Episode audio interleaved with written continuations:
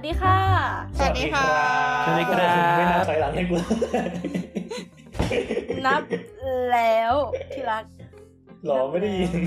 ต้นทีครับเอาเด็กทำไมเงียบอ่ะมิชชั่นอะบอสบอกวันนี้กูไม่มีแบบตัวไม่ถูกเหรอไม่ได้มานานใช่ก็เนี่ยแหละก็คือห่างหายไปนานไงก็เลยทำตัวไม่ถูกแต่ยังไงก็ขอต้อนรับทุกคนเข้าสู่รายการสลัดผักอีกว่าอย่างเป็นทางการนะคะวันนี้ก็อยู่กับบีมค่ะไบครับไอซ์ครับค่ะ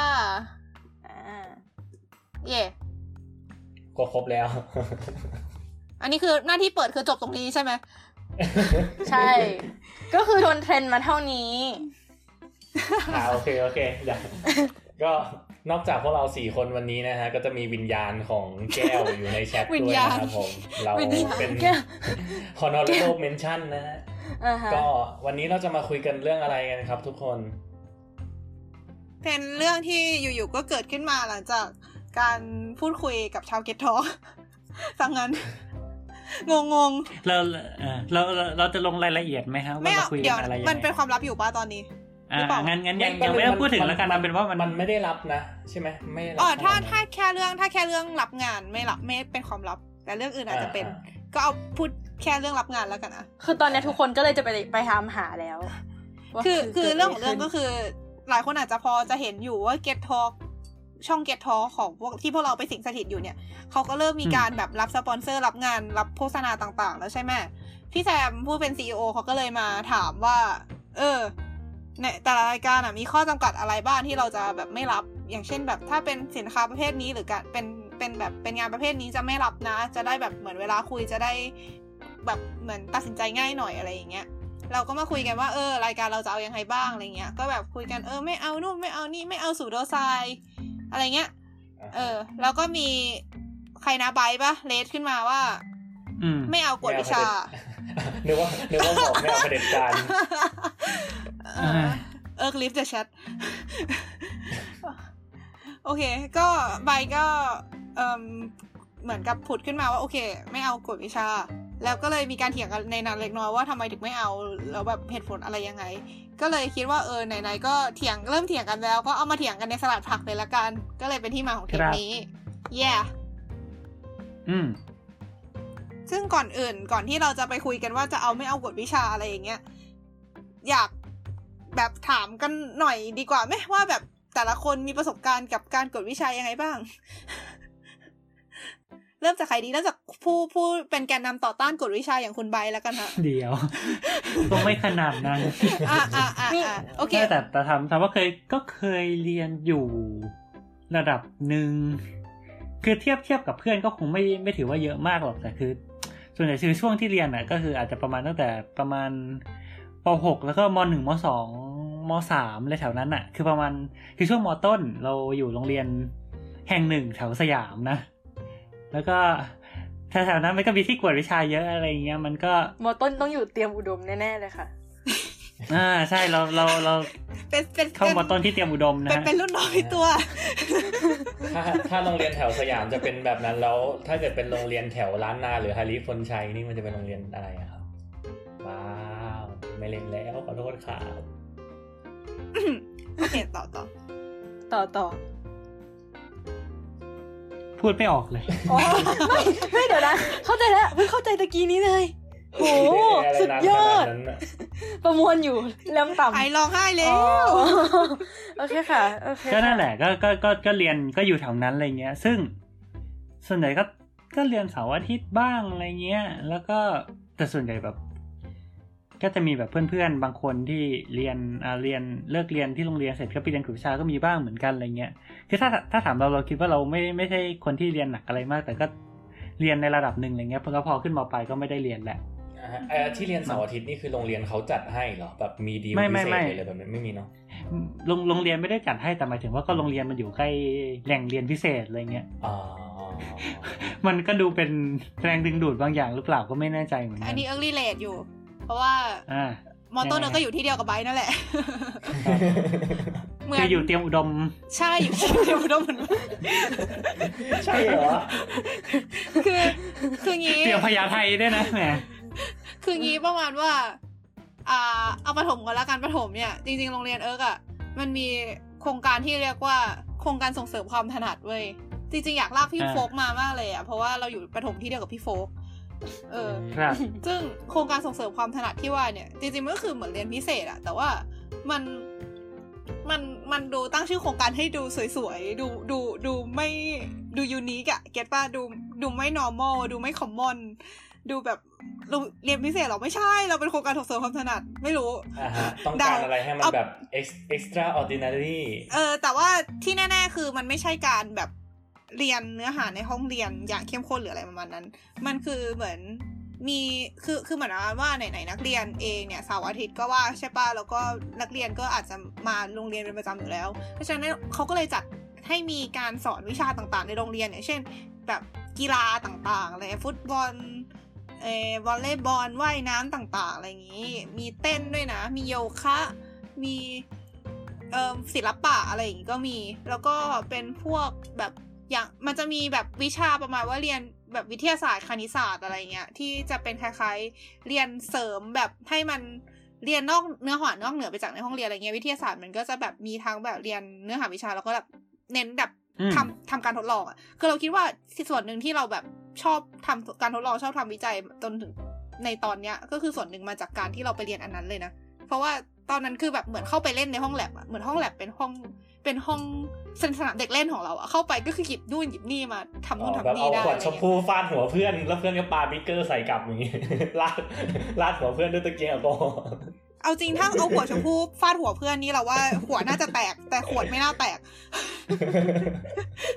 อะไรประมาณนั้นก็คือประมาณว่าไอ้มันก็จะมีแบบอะไรประมาณนั้นแล้วก็แบบอาจจะมีวิชาแบบเหมือนนั่งเรียนในห้องบ้างแต่เราคิดว่าส่วนใหญ่วิชาโครงการที่ว่านั้นน่ะมันคือแบบเน้นอะไรที่มันไม่ได้ซ้ำกับที่เรียนในห้องมากกว่า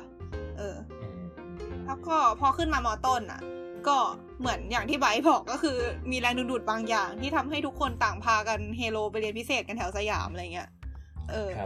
ก็ไม่เข้าใจเหมือนกันซึ่งเราก็เป็นหนึ่งในนั้นก็คือเหมือนอยู่ๆแม่เราก็บอกว่าโอเคไปเรียนนี้นะแล้วก็โอเคก็ได้อะไรอย่างเงี้ยpeer pressure มีความงงก็ไปเรียนทำไมวะซึ่งก็โดดบ่อยเหมือนกันเพราะก็ไม่รู้เหมือนกันว่าจะไปเรียนทำไมนั่นแหละก็เพื่อนในเตรียมเขาก็เรียนกันอ่ะเนาะมอต้นเนี่ยเด็กเตรียมก็คือวิชาอย่าถามว่าโดดบ่อยแค่ไหนคือตอนนี้คือคนฟังอ่ะสับสนแล้วเว้ยคือเตรียมมันมีมอต้นด้วยเหรอวะคนฟังเริ่มเชื่อแหละทีเนี้ยก็คือเอาจริงเรียนในเตรียมเนี่ยก็ค่อนข้างเข้มข้นอยู่แล้วด้วยนะแล้วก็ไปเรียนพิเศษเนี่ยก็แบบยิ่งบียอนไปอีกซึ่งก็แบบงงๆแต่คือรู้สึกว่าจะเข้มข้นที่สุดตอนช่วงม.3 มั้งเพราะว่าทุกคนก็จะบอกว่าต้องสอบเข้าม.4 โรงเรียนดีๆต้องสอบเข้าโรงเรียนเตรียมอะไรอย่างนี้อะไรนะเข้าเตรียมทำไมก็อยู่เตรียมอยู่แล้วนั่นสินะเริ่มงงๆแล้วล่ะสิเพราะช่างมันทุกคนคะนี่คือการตอบสนองนโยบายกัญชาของรัฐบาลเดี๋ยวอยู่ญี่ปุ่นนะไม่เกี่ยวนะคือพอทีนี้พอจบม.3 ปุ๊บเราพอขึ้นม.4 คือเราก็แบบจบหมดไม่เรียนแล้วพอกันทีอะไรเงี้ยก็จำได้ว่าพอขึ้นมปลายแล้วเหมือนแม่บังคับให้เรียนภาษาอังกฤษอยู่วิชาเดียวมั้งตอนเสาร์อาทิตย์ก็ต้องกลับไปเรียนแต่ไม่ได้เรียนแบบตลอดเวลาอะไรขนาดนั้นนะก็คือแบบเราก็เคยเรียนภาษาอังกฤษเหมือนกันพอขึ้นมปลายก็จะแบบไม่เอาไม่อยากเรียนดีแต่เอาจริงตอนมปลายพวกเรามันมีแบบที่เขาแบบเชิญอาจารย์มาสอนตอนเย็นอะไรอย่างงี้ด้วยป่ะแบบพวกคอร์สเตรียมโทเฟลอะไรพวกเนี้ยแบบอันนั้นคือโรงเรียนเราไม่เคยระดับนั้นเลยเหรอคือเราอ่ะไม่ค่อยเก่งในภาษาอังกฤษอ่ะเพราะฉะนั้นไม่อาจารย์จริงๆตอนนี่คือนับพวกแบบพวกที่ให้รุ่นพี่มาสอนรุ่นน้องด้วยป่ะอันนั้นก็มีเหมือนกันจำได้คือด้วยความที่โรงเรียนมอปลายเราอ่ะมันเป็นโรงเรียนประจำจากจังหวัดนะคะเพราะฉะนั้นก็เลยแบบไม่เหมือนประมาณว่าอาจารย์เขาก็อำนวยความสะดวกอ่ะประมาณว่าถ้าเกิดใครอยากเรียนอะไรเพิ่มก็อาจารย์เขาก็แบบไป ไปพูดคุยกับอาจารย์ได้อย่างวิชาภาษาอังกฤษเงี้ยอาจารย์เขาก็จะมาถามว่าแบบใครอยากเตรียมสอบ GRE ไหมใครไม่ใช่ GRE ว่ะ SAT ใครอยากเตรียมสอบ SAT ไหมใครอยากเตรียมสอบ TOEFL ไหมอะไรเงี้ยอาจารย์เขาก็จะแบบไปเชิญอาจารย์ข้างนอกมาแล้วก็แบบอาจจะมีเก็บตังค์แบบเหมือนกับว่าไปคุยค่าตอบแทนกับอาจารย์อะแล้วก็แบบเก็บตังค์คนที่เรียนอะแล้วก็มาเรียนอะไรอย่างงี้เขาก็มีอำนวยความสะดวกให้บ้างอะไรเงี้ยแค่นี้แหละหมดแล้วอ่ะแม่บีมเกิดอะไรให้เล่าอ่ะเอาเหมือนกันประสบการณ์ค่ะไม่คือเราว่าของเราอ่ะต่างจากไบค์ก็กูแหละเพราะว่าเอากดเราไม่ควรเริ่มนิยามกฎวิชาตอนนี้ใช่ไหมใจเย็นไม่ใช่เอาเป็นว่าเราพูดเรื่องเรียนพิเศษกว้างๆใช่หมายถึงถ้าแบบเรียนพิเศษก็โดนไล่มาตั้งแต่ใช่ว่ายน้ำดนตรีซึ่งไม่ได้ช่วยอะไรในชีวิตเลยสุดท้ายไม่เหลืออะไรเลยเฮ้ยเราก็เคยเรียนเปียโนไม่นี่ก็เคยเรียนเปียโนเดี๋ยวก่อนให้กลับมาบีมไปก่อนแล้วคราวเนี้ยม.ต้นน่ะถ้าโรงเรียนเราก็คือเป็นโรงเรียนนึงที่ไม่ได้อยู่แถวสยามแล้วก็เป็นโรงเรียนรัฐแล้วซึ่งโรงเรียนรัฐที่ไม่ได้อยู่แถวสยามเนี่ยมันจะมีดราม่าเล็กน้อยหลายคนอาจจะเจอกันคือแบบอาจารย์จะไม่ค่อยสอนในคาบเว้ยแล้วอาจารย์จะไปสอนพิเศษหลังคาบฮะโอ้คือแบบอาจารย์จะสอนในคาบไม่ดีเลยอ่ะแล้วอาจารย์จะไปสอนสิ่งที่จะออกสอบอ่ะหลังคาบอีกทีนึงใช่แล้วเรา ไม่แต่เราก็ไม่ชอบระบบนั้นแล้วเราก็ไม่เรียนของอาจารย์เว้ยแต่ว่ามันเหมือนว่าพออาจารย์สอนในห้องไม่ดีอ่ะเพื่อที่จะเข้าใจให้ได้มันก็เลยต้องไปหาที่อื่นเรียนถูกป่ะ ซึ่งมันเป็นระบบที่ไม่เวิร์กเว้ยแล้วก็เลยทำให้ต้องไปแบบไปหาที่นู่นที่นี่แล้วพอเริ่มก็เลยลองแบบหลายที่มากแต่คือเปลี่ยนที่บ่อยมากคือเราจะใช้วิธีเหมือนแบบไปเรียนครั้งหนึ่งอะแล้วถ้าไม่เวิร์กเราก็จะบอกแม่ว่าไม่เวิร์กแล้วก็เลิกเรียนเลยแล้วก็เปลี่ยนที่โอ้โหคือลองครั้งเดียวแล้วก็เปลี่ยนเลยเหรอใช่ส่วนใหญ่จะเป็นมันมีระบบทดลองเรียนอะไรเงี้ยใช่มันมีรถลองเรียนบางที่มันก็แบบมันจะมีที่ที่เป็นติวเตอร์ตัวต่อตัวอย่างเงี้ยแล้วมันจะจ่ายเป็นชั่วโมงออกปะแล้วคือมันก็จะเซ็นแล้วแบบมันก็จะเซ็นได้ว่าแม่งไม่โอเคอะไรเงี้ยแล้วเรียนพิเศษหรือเรียนกายกรรมก็มีตอบตัวนะนี่พวกจะบอกว่าพวกคุณ3คนอ่ะจริงจังอ่ะผมต้องเป็นตัวโจ๊กให้ไงเราจะถามเลยว่าทำไมวันนี้ไอคึกจังไอต้องไปโดนมาสักตัวก็จริงแล้วเราก็คึกด้วยเราตื่นเต้นคือไอฉลองเฉลีกัญชาอะไรงี้ป่ะถึงเนเธอร์แลนด์จะไม่มีเวลาแล้วกลับเข้าเรื่องเดี๋ยวนี้โอเคเดี๋ยวจะไปจบเรื่องกัญชานะเดี๋ยวจะยาวนั่นแหละแล้วก็เลยแบบไปๆมาๆก็คือไปเจอที่ที่ก็โอเคประมาณนึงแล้วตอนหลังก็คือเหมือนเป็นเรียนเอามันเว้ยเพราะว่าพอเรียนแล้วตัวเองเข้าใจไม่คือเรียนแล้วพอตัวเองเข้าใจอ่ะมันจะสามารถมาเถียงกับครูที่โรงเรียนได้นึกออกป่ะแล้วคือเป็นปฏิปักษ์ต่อครูเจ๋งว่าครูอ่ะแบบเฮ้ยแบบมึงหารายได้จากการที่ว่ามาสอนพวกกูแล้วกูฉลาดกว่ามึงแต่กูก็จ่ายเงินให้มึงอยู่ดีไม่คือแล้วคือประเด็นคืออาจารย์ก็สอนผิดอยู่ดีไงคือเหมือนว่านึกออกปะตลกว่ะคือมันได้เดอะพอยต์ใช่ไหมคือเขาก็มันก็อย่างนั้นแหละเขาจะได้ไปเรียนพิเศษอะไรเงี้ยไม่รู้เหมือนกันน่ะแต่คือเหมือนเรารู้สึกว่าเหมือนถ้าจะไม่ผิดจุดเริ่มต้นมันอยู่ที่ว่าอาจารย์เฉลยข้อสอบผิดเว้ยแล้วคือเหมือนตอนนั้นน่ะคือมีเรากับเพื่อนอีกคนนึงที่แบบ2คนในห้องที่ชัวร์มากว่าอาจารย์เฉลยผิดแล้วก็พยายามไฟแล้วแบบพอไฟไปไฟมาแล้วชนะขึ้นมาหลังจากนั้นมันก็คือเป็นการเรียนเอามันจริงๆอ่ะคือเรียนเพื่อแบบมากันว่าอาจารย์จะสอนผิดเมื่อไหร่อ๋อแบบมันเป็นแบบ motivation อีกรูปแบบนึงนะในขณะที่คนอื่นตั้งใจที่ว่าจะไปศึกษาหาความรู้เพิ่มเติมจากอาจารย์นะครับผมอันนี้คือลงเรียนพิเศษเพื่อศึกษาหาความรู้มาก่อนอาจารย์เพื่อมาเถียงกับอาจารย์อีกทีนึงว่ากูต้องว่าอาจารย์จะพลาดตอนไหนคืออาจารย์แต่ละโรงเรียนอาจจะไม่เหมือนกันไงคือม.ต้นเราอ่ะอาจารย์ค่อนข้างจะแบบไม่ได้ treat เด็กดีขนาดนั้นน่ะคือเขาไม่คือเขาไม่ได้ treat เด็กดีแล้วพอเขาไม่ได้ treat เด็กคือมันมีไฮรักคีนึกออกมั้ยแบบเขาจะรู้สึกว่าเขาเหนือเด็กมีคนโปรดอะไรอย่างงี้ป่ะไม่ใช่หรอนึกว่าแบบมีนักเรียนคนโปรดแบบหมายถึงแบบตำแหน่งแบบเจ้านายลูกน้องอาจารย์ลูกศิษย์เลยเหมือนเขาถืออำนาจเหนือเด็กอ่ะใช่แล้วแบบพอเราไม่สามารถสู้เขาเรื่องอื่นได้แต่พอเรามีสักอย่างนึงที่เรามั่นใจว่ามันถูกแน่ๆแล้วเราสามารถแบบ เจรจาไม่ใช่เจรจานี่โรงเรียนหรือฮังเกอร์เกมมันเป็นวิธีการต่อต้านระบบในรูปแบบหนึ่งที่ทำให้เรารู้สึกว่าชนชั้นที่ถ้าเกิดพูดกันในวงการก็คือเป็นแบบชนชั้นจันทานสามารถเป็นแบบเป็นดิสติก12อะไรเงี้ยไม่แต่พอยต์ของมันคือว่ามันเป็นวิชาเลขด้วยไงคือหมายถึงว่าคำตอบที่ถูกของเลขมันควรจะมีอย่างเดียวถูกป่ะดังนั้นมันก็เลยทำให้ทำอย่างอื่นได้ด้วยแหละคิดว่าอย่างนั้นแล้วตอนหลังมันก็เลยเป็นนั่นขึ้นมาแต่พอหลังจากเข้ามาปลายแล้วอ่ะก็คือมันเป็นแค่ความเคยชินว่าเราอยากจะเรียนต่อไปแต่ว่าปรากฏว่าที่เรียนพิเศษข้างนอกไม่สามารถเรียนให้ทันในโรงเรียนได้เลยก็เลยต้องหยุดไปได้ตอนนี้น้ำตาจะไหลครับผมรู้ไหมครับว่ามปลายเรียนอยู่ที่ไหนกันนะฮะเตรียมอุดมไงนำชาวบ้านแกรู้ว่าเตรียมอุดมไงเตรียมอุดมไม่เอาไม่คือแบบในโรงเรียนอ่ะเรียนแบบวีคนึงอ่ะเรียนสัปดาห์นึงอ่ะคือต้องเรียนข้างนอกเป็นแบบเป็นเดือนน่ะแล้วใจไม่ต้องพูดหรอกนั่นแหละใช่เราก็เลยต้องยอมแพ้ไปโดยปริยาย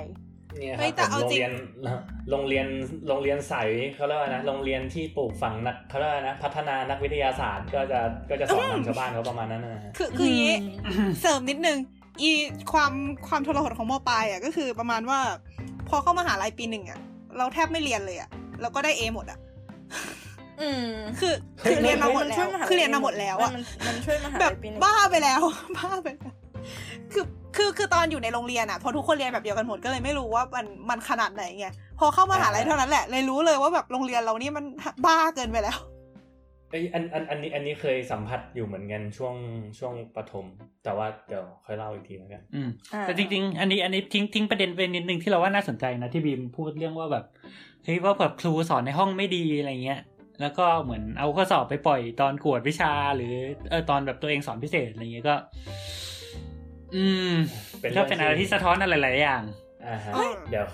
ซึ่งเราเก็บไปก่อนเนาะไม่แต่จริงๆพูดถึงเรื่องเนี้ยก็เลยนึกได้ว่าเอ้ยตอนประถมอ่ะก็เป็นเว้ยคือตอนประถมเคยมีครั้งนึงนั่งกินข้าวกับลูกพี่ลูกน้องแล้วรุ่นพี่ไม่ใช่ตอนน่าจะตอนประถมต้นๆน่ะแล้วลูกพี่ลูกน้องก็พูดมาคำนึงว่ารู้ไหมว่ารู้2ได้เท่าไหร่เอ้ยฮะแล้วราคาเนี้ยคือลูกพี่ลูกน้องโตกว่าเราเว้ยแล้วตอนนั้นน่ะคือเราอ่ะก็ไม่ชัวร์แล้วไม่จำไม่ได้ว่าไม่ชัวร์หรือตอบไม่ได้เลยก็ไม่รู้อะแล้วเราก็เลยขอแม่เรียนพิเศษเลขเพื่อเอาชนะคุณลูกพี่ลูกน้องคนนั้นเป็นคนอย่างนั้นมาตั้งแต่นั้นแล้วแหละเนี่ยถามรูทสองได้เท่าไหร่ก็บอกว่าแบบก็ขึ้นอยู่กับว่าคนให้รูทนี่เขามีเงินอยู่เท่าไหร่ครับบางครั้งก็ได้500บางครั้งก็ได้ 1,000 อ๋อนั้นรูทซับทำเรียกว่ารูทแบบ L O O T นี่ก็นึกว่าแบบรูดบัตรอะไรอย่างงี้รูดซับเห็นไหมมันเป็นคำถามที่ยากพอเอ้าแก้วพิเศษส่วนวิชาแก้วบอกมาว่าเฮ้อแล้วก็บอกว่าแก้วนะฮะแล้วก็ถอนหายใจไปตัวสอนนี่คือการรีแอคครั้งแรกของแก้วว่ะไม่นี่คือแก้วบอกว่าตอนม.ต้นครูเราแบบนั้นก็มีน่าจะหมายถึงของบีมอ่ะก็คือไม่ได้มีแค่คนเดียวนะคะที่เคยเจออะไรแบบนี้มาต่อไอ้ของเราอ๋อคือถ้าเกิดพูดกันตามตรงทั้งชีวิตไม่เคยแบบไปกวดวิชาหรืออะไรแบบนั้นเลยส่วนใหญ่จะเป็นแบบคือเอาจริงตอนก็แยกไม่ออกนั่นแหละว่าอะไรคือเรียนพิเศษอะไรคือกวดวิชาเว้ยซึ่งเรายังไม่ซึ่งเราเก็บไว้คุยใช่ไหมตอนสมัยประถมคือต้องยอมรับว่าสมัยก่อนบ้านก็อยู่ในระดับแบบฐานะปานกลางเนาะก็แบบพ่อแม่ก็ส่งเรียนตอนนั้นอยู่กรุงเทพใช่ไหมพ่อแม่ส่งเรียนแบบโรงเรียนเอกชนเก่งแล้วทีเนี้ยก็ในโรงเรียนเอกชนนะเขาก็สอนแบบก็มีคือเขาสอนหลากหลายอยู่แล้วอะแบบก็มีภาษาจีนมีเปียโนมีภาษาอังกฤษก็จะแบบค่อนข้างจะแบบอินเทนซีฟอยู่แล้วโดยที่แบบไม่จำเป็นต้องเรียนพิเศษเพิ่มแต่โรงเรียนก็จัดสอนเรียนพิเศษแบบซัมเมอร์นะฮะแต่ว่าตอนนั้นจำได้ว่าเคยขอร้องอ้อนวอนบอกให้แม่ส่งไปเรียนพิเศษอะไรพวกนั้นอยากเรียนภาษาอังกฤษมากเลยอะไรแบบแม่แบบซัมเมอร์อยู่บ้านไม่มีอะไรทำคือสมัยนั้นบ้านไม่มีคอมไม่มีอะไรแบบนี้ใช่ไหมก็คือวิธีการแก้เครียดของตัวเองนะช่วงนั้นอ่ะแบบหาอะไรที่แบบบันเทิงของตัวเองคือนั่งจำธงชาตินั่งถ่ายธงชาติเล่นกับทำไมผมเจอคนแบบนี้บ่อยจังครับนั่นคือการแก้เครียดเหรอก็จำชื่อเมืองหลวง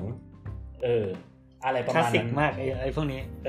แล้วแบบเหมือนกับพอมันอยู่บ้านเบื่อๆอะไรอย่างเงี้ยก็เลยขอแม่แล้วแม่เขาบอกว่าไม่ให้ก็ตอนนั้นก็ยังไม่เข้าใจเหมือนกันว่าทำไมแม่ถึงไม่ส่งไปเรียนในขณะที่บ้านอื่นเขาพยายามจะส่งให้ลูกไปเรียนพิเศษกันนะแล้วเหมือนกับว่าพอจบตรงเนี้ยประถมไปเนี่ยแล้วต้องย้ายบ้านไปเรียนอยู่สมุทรสงครามใช่ไหมนะฮะแล้วตอนที่ว่าเราเข้าไปใหม่อ่ะด้วยความที่ว่าภาษาอังกฤษมันก็อินเทนซีฟมาตั้งแต่แบบพื้นฐานสมัยประถมแล้วอ่ะมันทำให้แบบเวลาที่ว่าเราเข้ามาเรียนใหม่มันไม่ได้รู้สึกว่าเราต้องการอะไรเพิ่มเติมหรือเราล้าหลังกว่าเขาหรืออะไรแบบนั้นนะเหมือนว่าความรู้มันก็มีอยู่แล้วฮะช่วงแรกๆ ก็เลยไม่ได้รู้สึกว่าต้องการการเรียนพิเศษอะไรมันก็มาเรื่อยๆเรื่อยๆจนกระทั่งพอม.3 กำลังจะขึ้นม.4 ที่บ้านรู้ว่าแบบเป็นเขาเรียกว่าอะไรนะ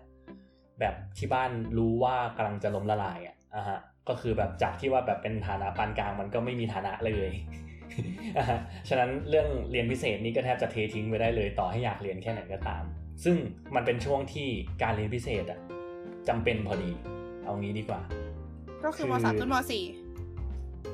คือแบบพอมันเข้าม.ปลายปุ๊บใช่มั้ยคือแบบช่วงแบบม.3 เข้าม.4 เนี่ยมันก็มีช่วงนึงที่แบบมันควรจะต้องเรียนเพื่อที่ว่าจะเอาไปสอบนู่นนี่นั่นใช่มั้ยแบบก็ไม่ได้เรียนแล้วแบบพอเข้าม.ปลายที่แบบเพื่อนๆเขาก็ไปเรียนพิเศษคณิตศาสตร์นู่นนี่นั่นกันเราก็ไม่ได้ไปเรียนกับเขาอะไรอย่างเงี้ยก็คือแบบตลอดทั้งชีวิตที่ผ่านมาสิ่งเดียวที่เรียนพิเศษคือว่ายน้ำตอนประถมแล้วก็ไม่ได้เรียนกับโรงเรียนด้วยแบบไปเรียนกับสระว่ายน้ำแบบที่เป็นแบบ private ที่เขาเรียกว่าอะไรวะแบบสปอร์ตคลับป่ะก็คือแบบมีไปเรียนว่ายน้ำแค่อย่างนั้นอย่างเดียวที่เหลือไม่เคยอะไรแบบนี้เลยแล้วแบบมันเหมือนเป็นการฟอร์สตัวเองว่าต้องขวนขวายด้วยเพราะคนอื่นเขาเรียนกันหมด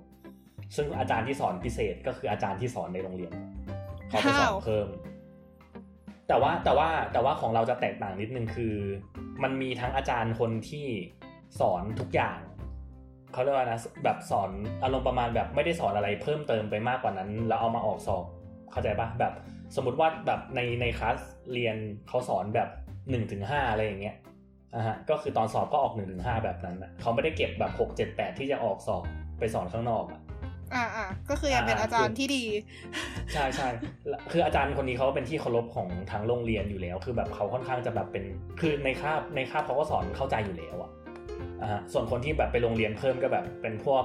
ที่รู้สึกว่าแบบอยากได้อะไรมากกว่านั้นหรือแบบอยากแม่นกว่านั้นหรืออะไรแบบนี้ก็เลยรู้สึกว่าก็ยังดีที่เจออาจารย์ที่สามารถทำให้การเรียนในคาบธรรมดามันรู้เรื่องทั้งหมดทั้งมวลก็ประมาณนี้ yeah. ครับ yeah. ตอนแรกไอบอกว่าไอจะต่อนะคะทุกคนนั่นดิไอเมาใช่ไหมคือนิ่งนิดมากเลยเมื่อกี้นี้ก็กำลังจะพูดต่อแล้วคุณก็ขาดละขอโทษค่ะคุณชงไว้โผล่บ้านเลยโอ้โหเนี่ยเขาก็รู้หมดว่าตอนนี้เราเฟกกันอยู่ใครเฟกไม่มีรายการไม่มีสคริปต์เหมือนเดอะไดเวอร์ไม่มีผิดเลยสุดยอด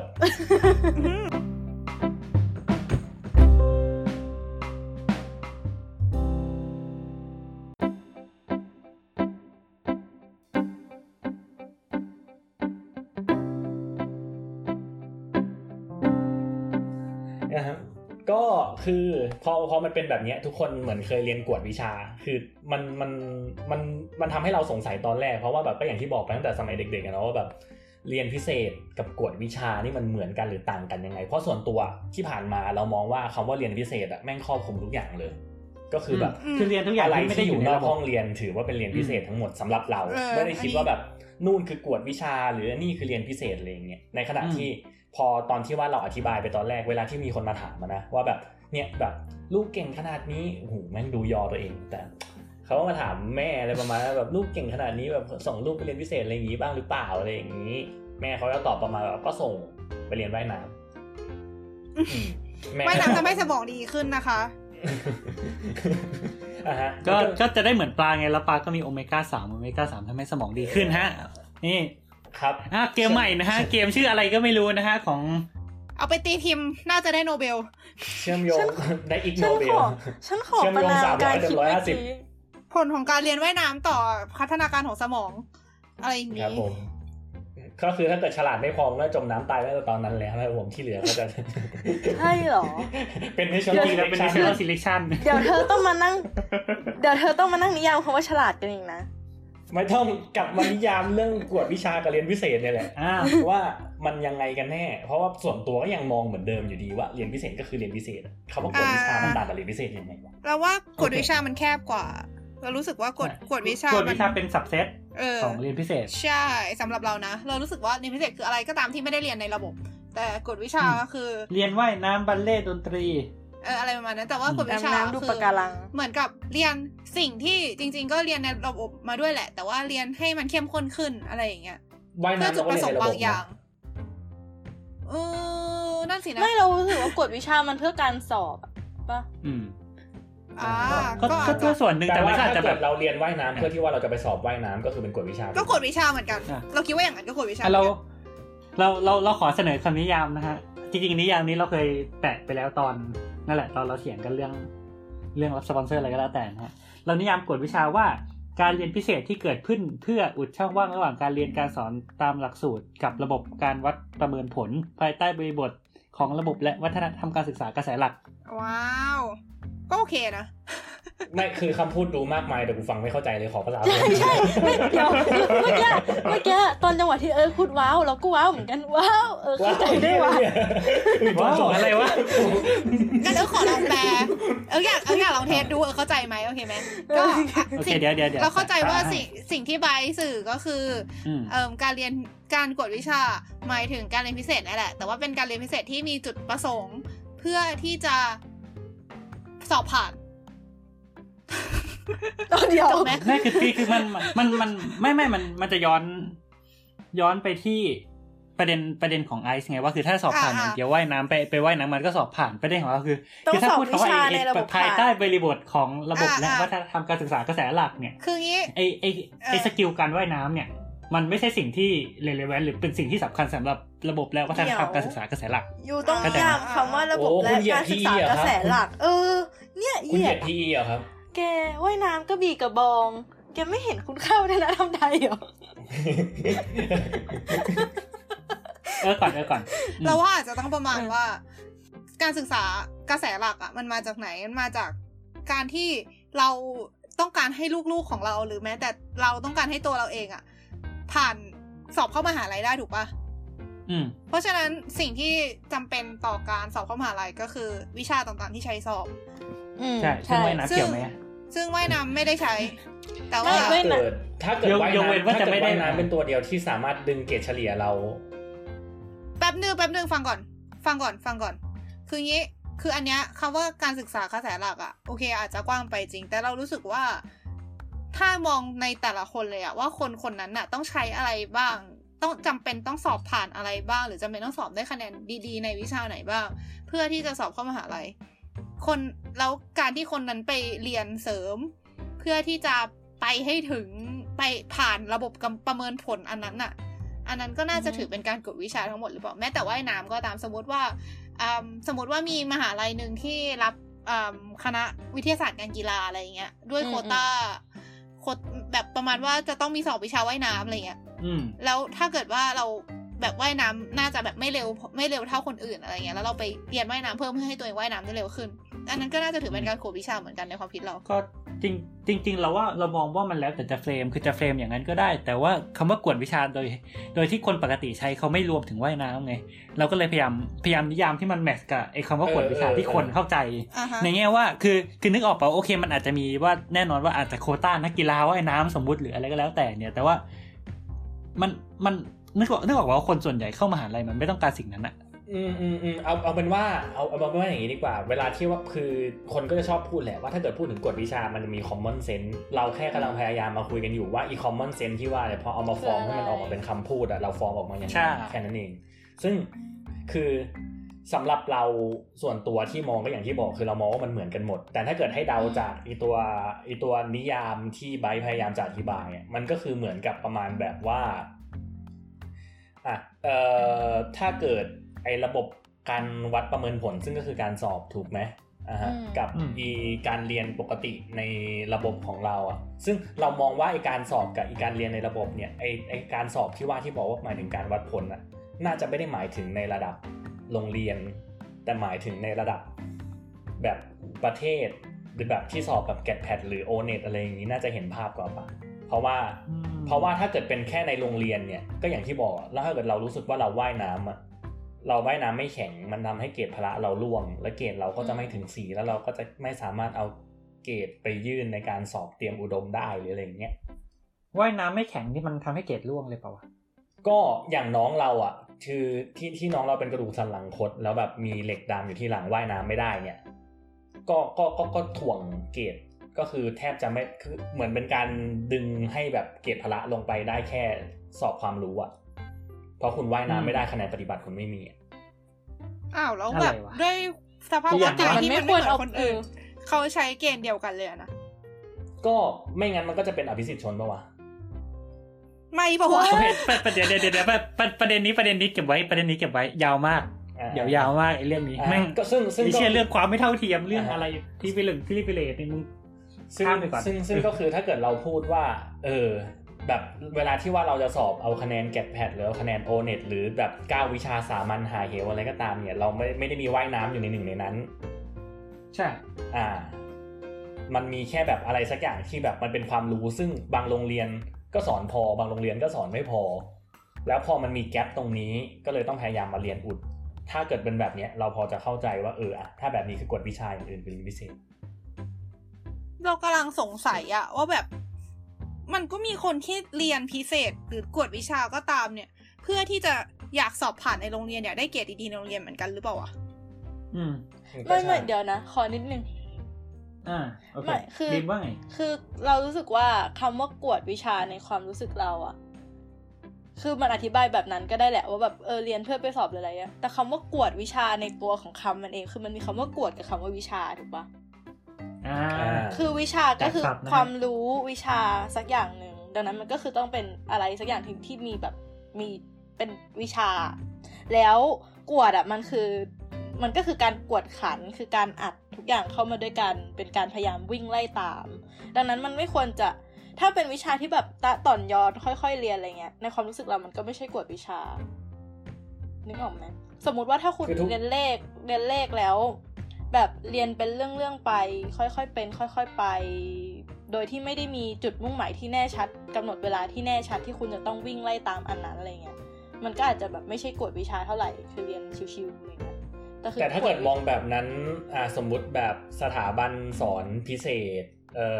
ขอเป็นชื่อเฟกละกันเป็นอองคงแสบหรือแบบดาวันหรืออะไรก็ตามอันนั้นกวดวิชาไงเขามีเป้าหมายที่ชัดเจนเว้ยคือเขาเรียนไปเพื่อสอบ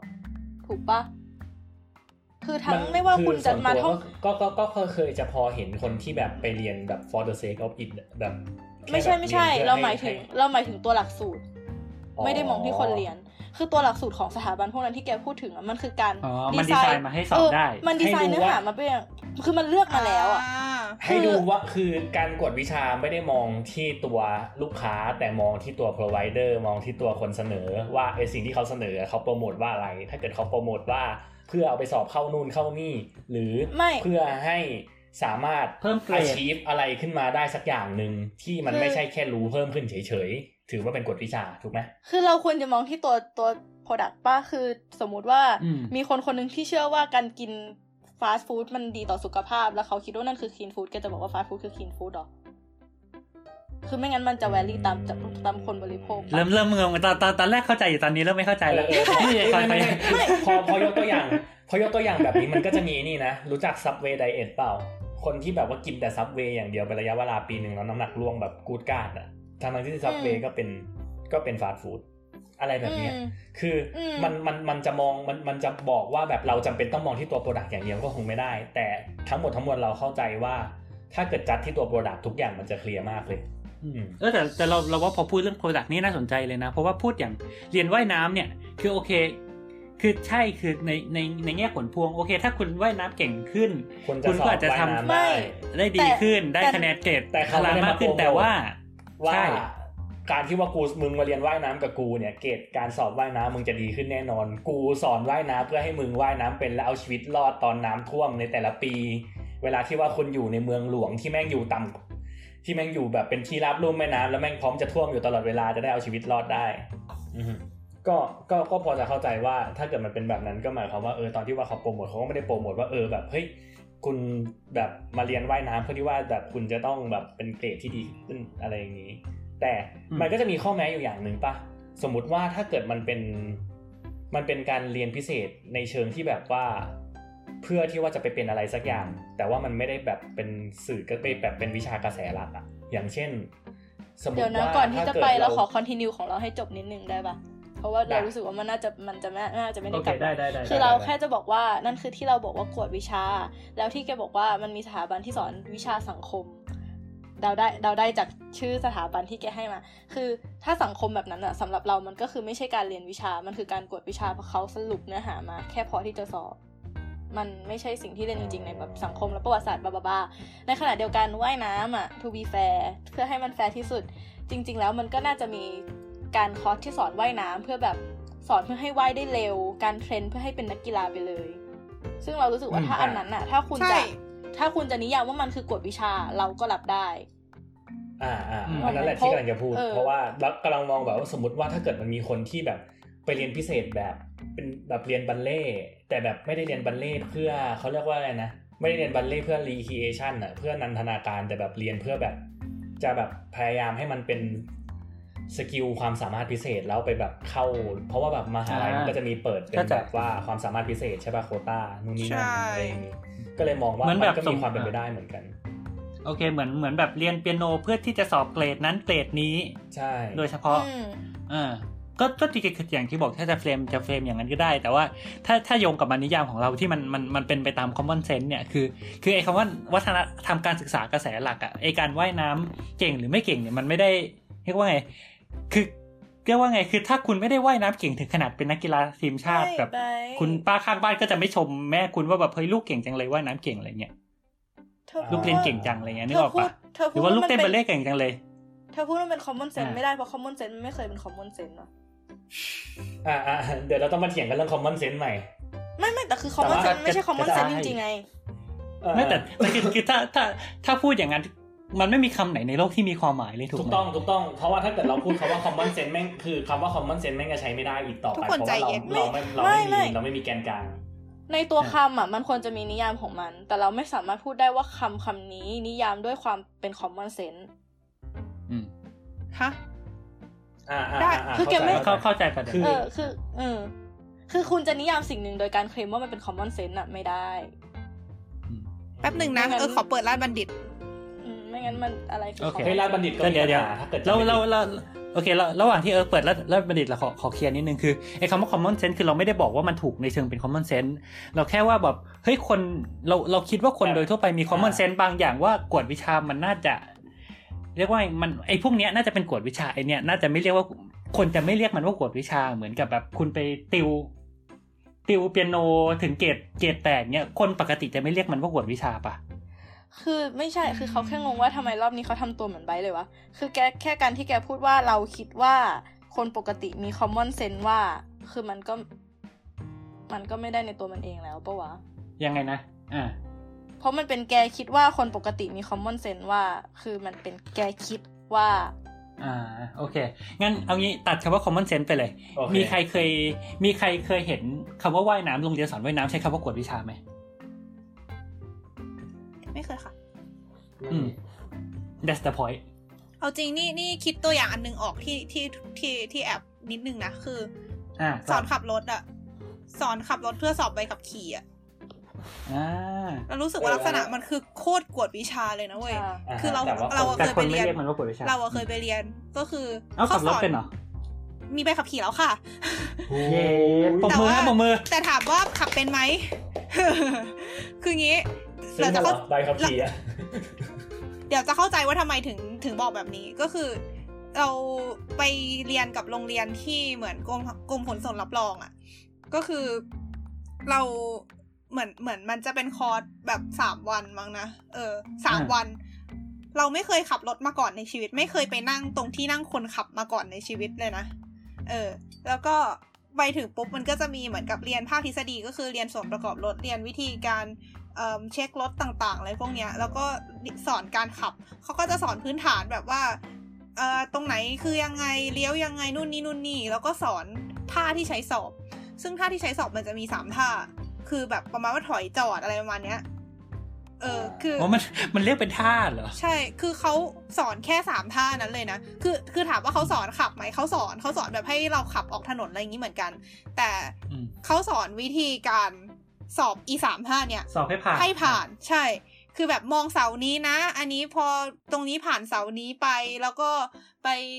หยุดนะแล้วก็เลี้ยวเข้าอะไรอย่างเงี้ยคือเหมือนว่าถ้าในชีวิตจริงเราจะถอยจอดเข้าซองที่ห้างเนี่ยมันจะมีเสาบอกตำแหน่งให้เราไหมก็ไม่ปะ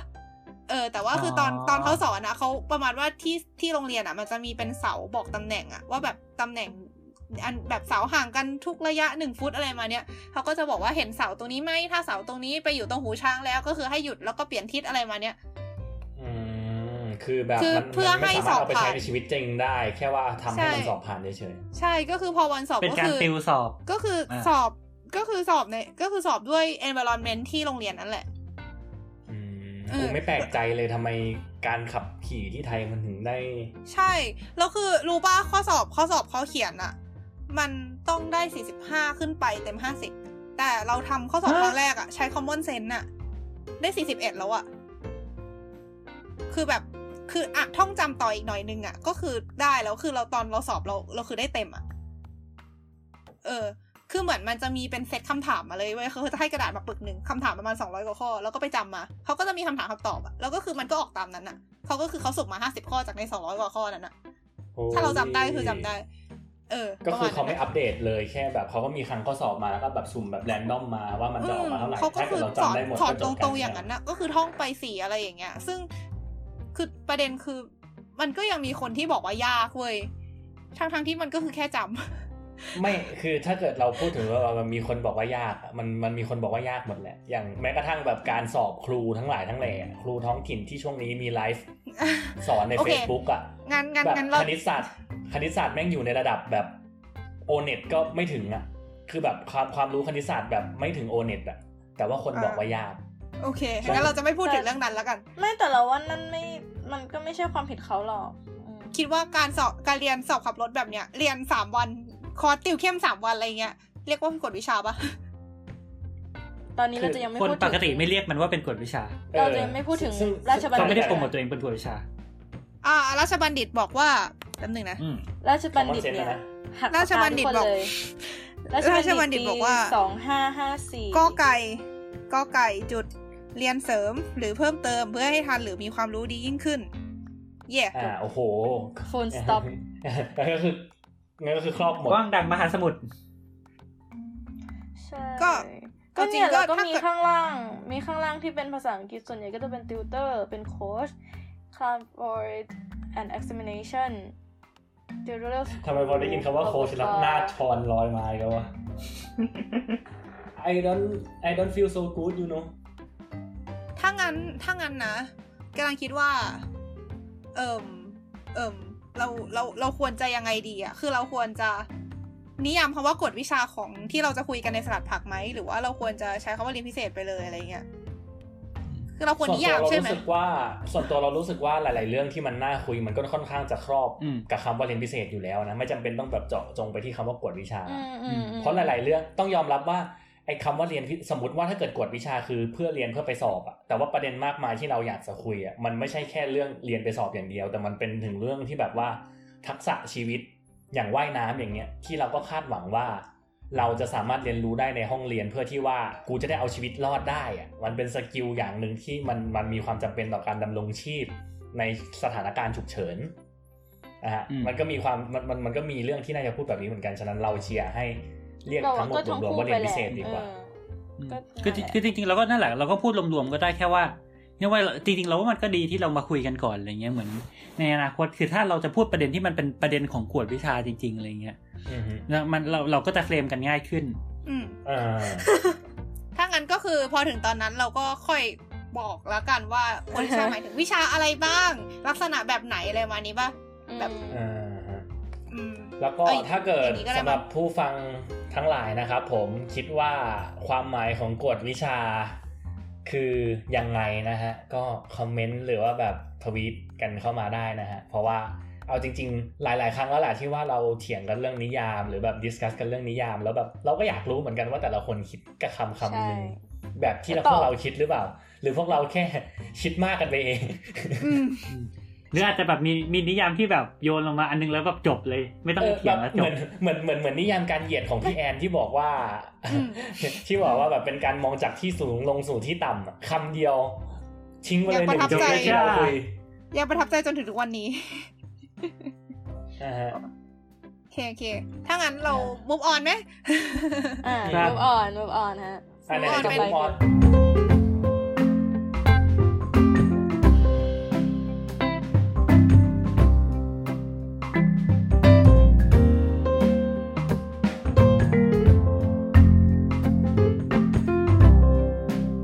ก็ที่ผ่านมาใช่ไหมก็คุยกันไปแล้วเรื่องนิยามของการเรียนกวดวิชาและเรียนพิเศษอะไรก็แล้วแต่เทปนี้สั้นแล้วเว้ยเทปนี้สั้นแล้วจริงๆครับก็สำหรับคนที่มาฟังใหม่นะอันนี้คือสั้นแล้วอันนี้เมื่อกี้แว็บประเด็นขึ้นมาได้นิดนึงก็คือจริงๆเราคุยกันเรื่องประสบการณ์การเรียนพิเศษแล้วนะไหนๆก็แบบขออีกนิดนึงแล้วกันจะได้ครบไปเลยว่าแบบเฮ้ยในอีกแง่มุมนึงเนี่ยเราได้ข่าวว่ามันมีหนึ่ง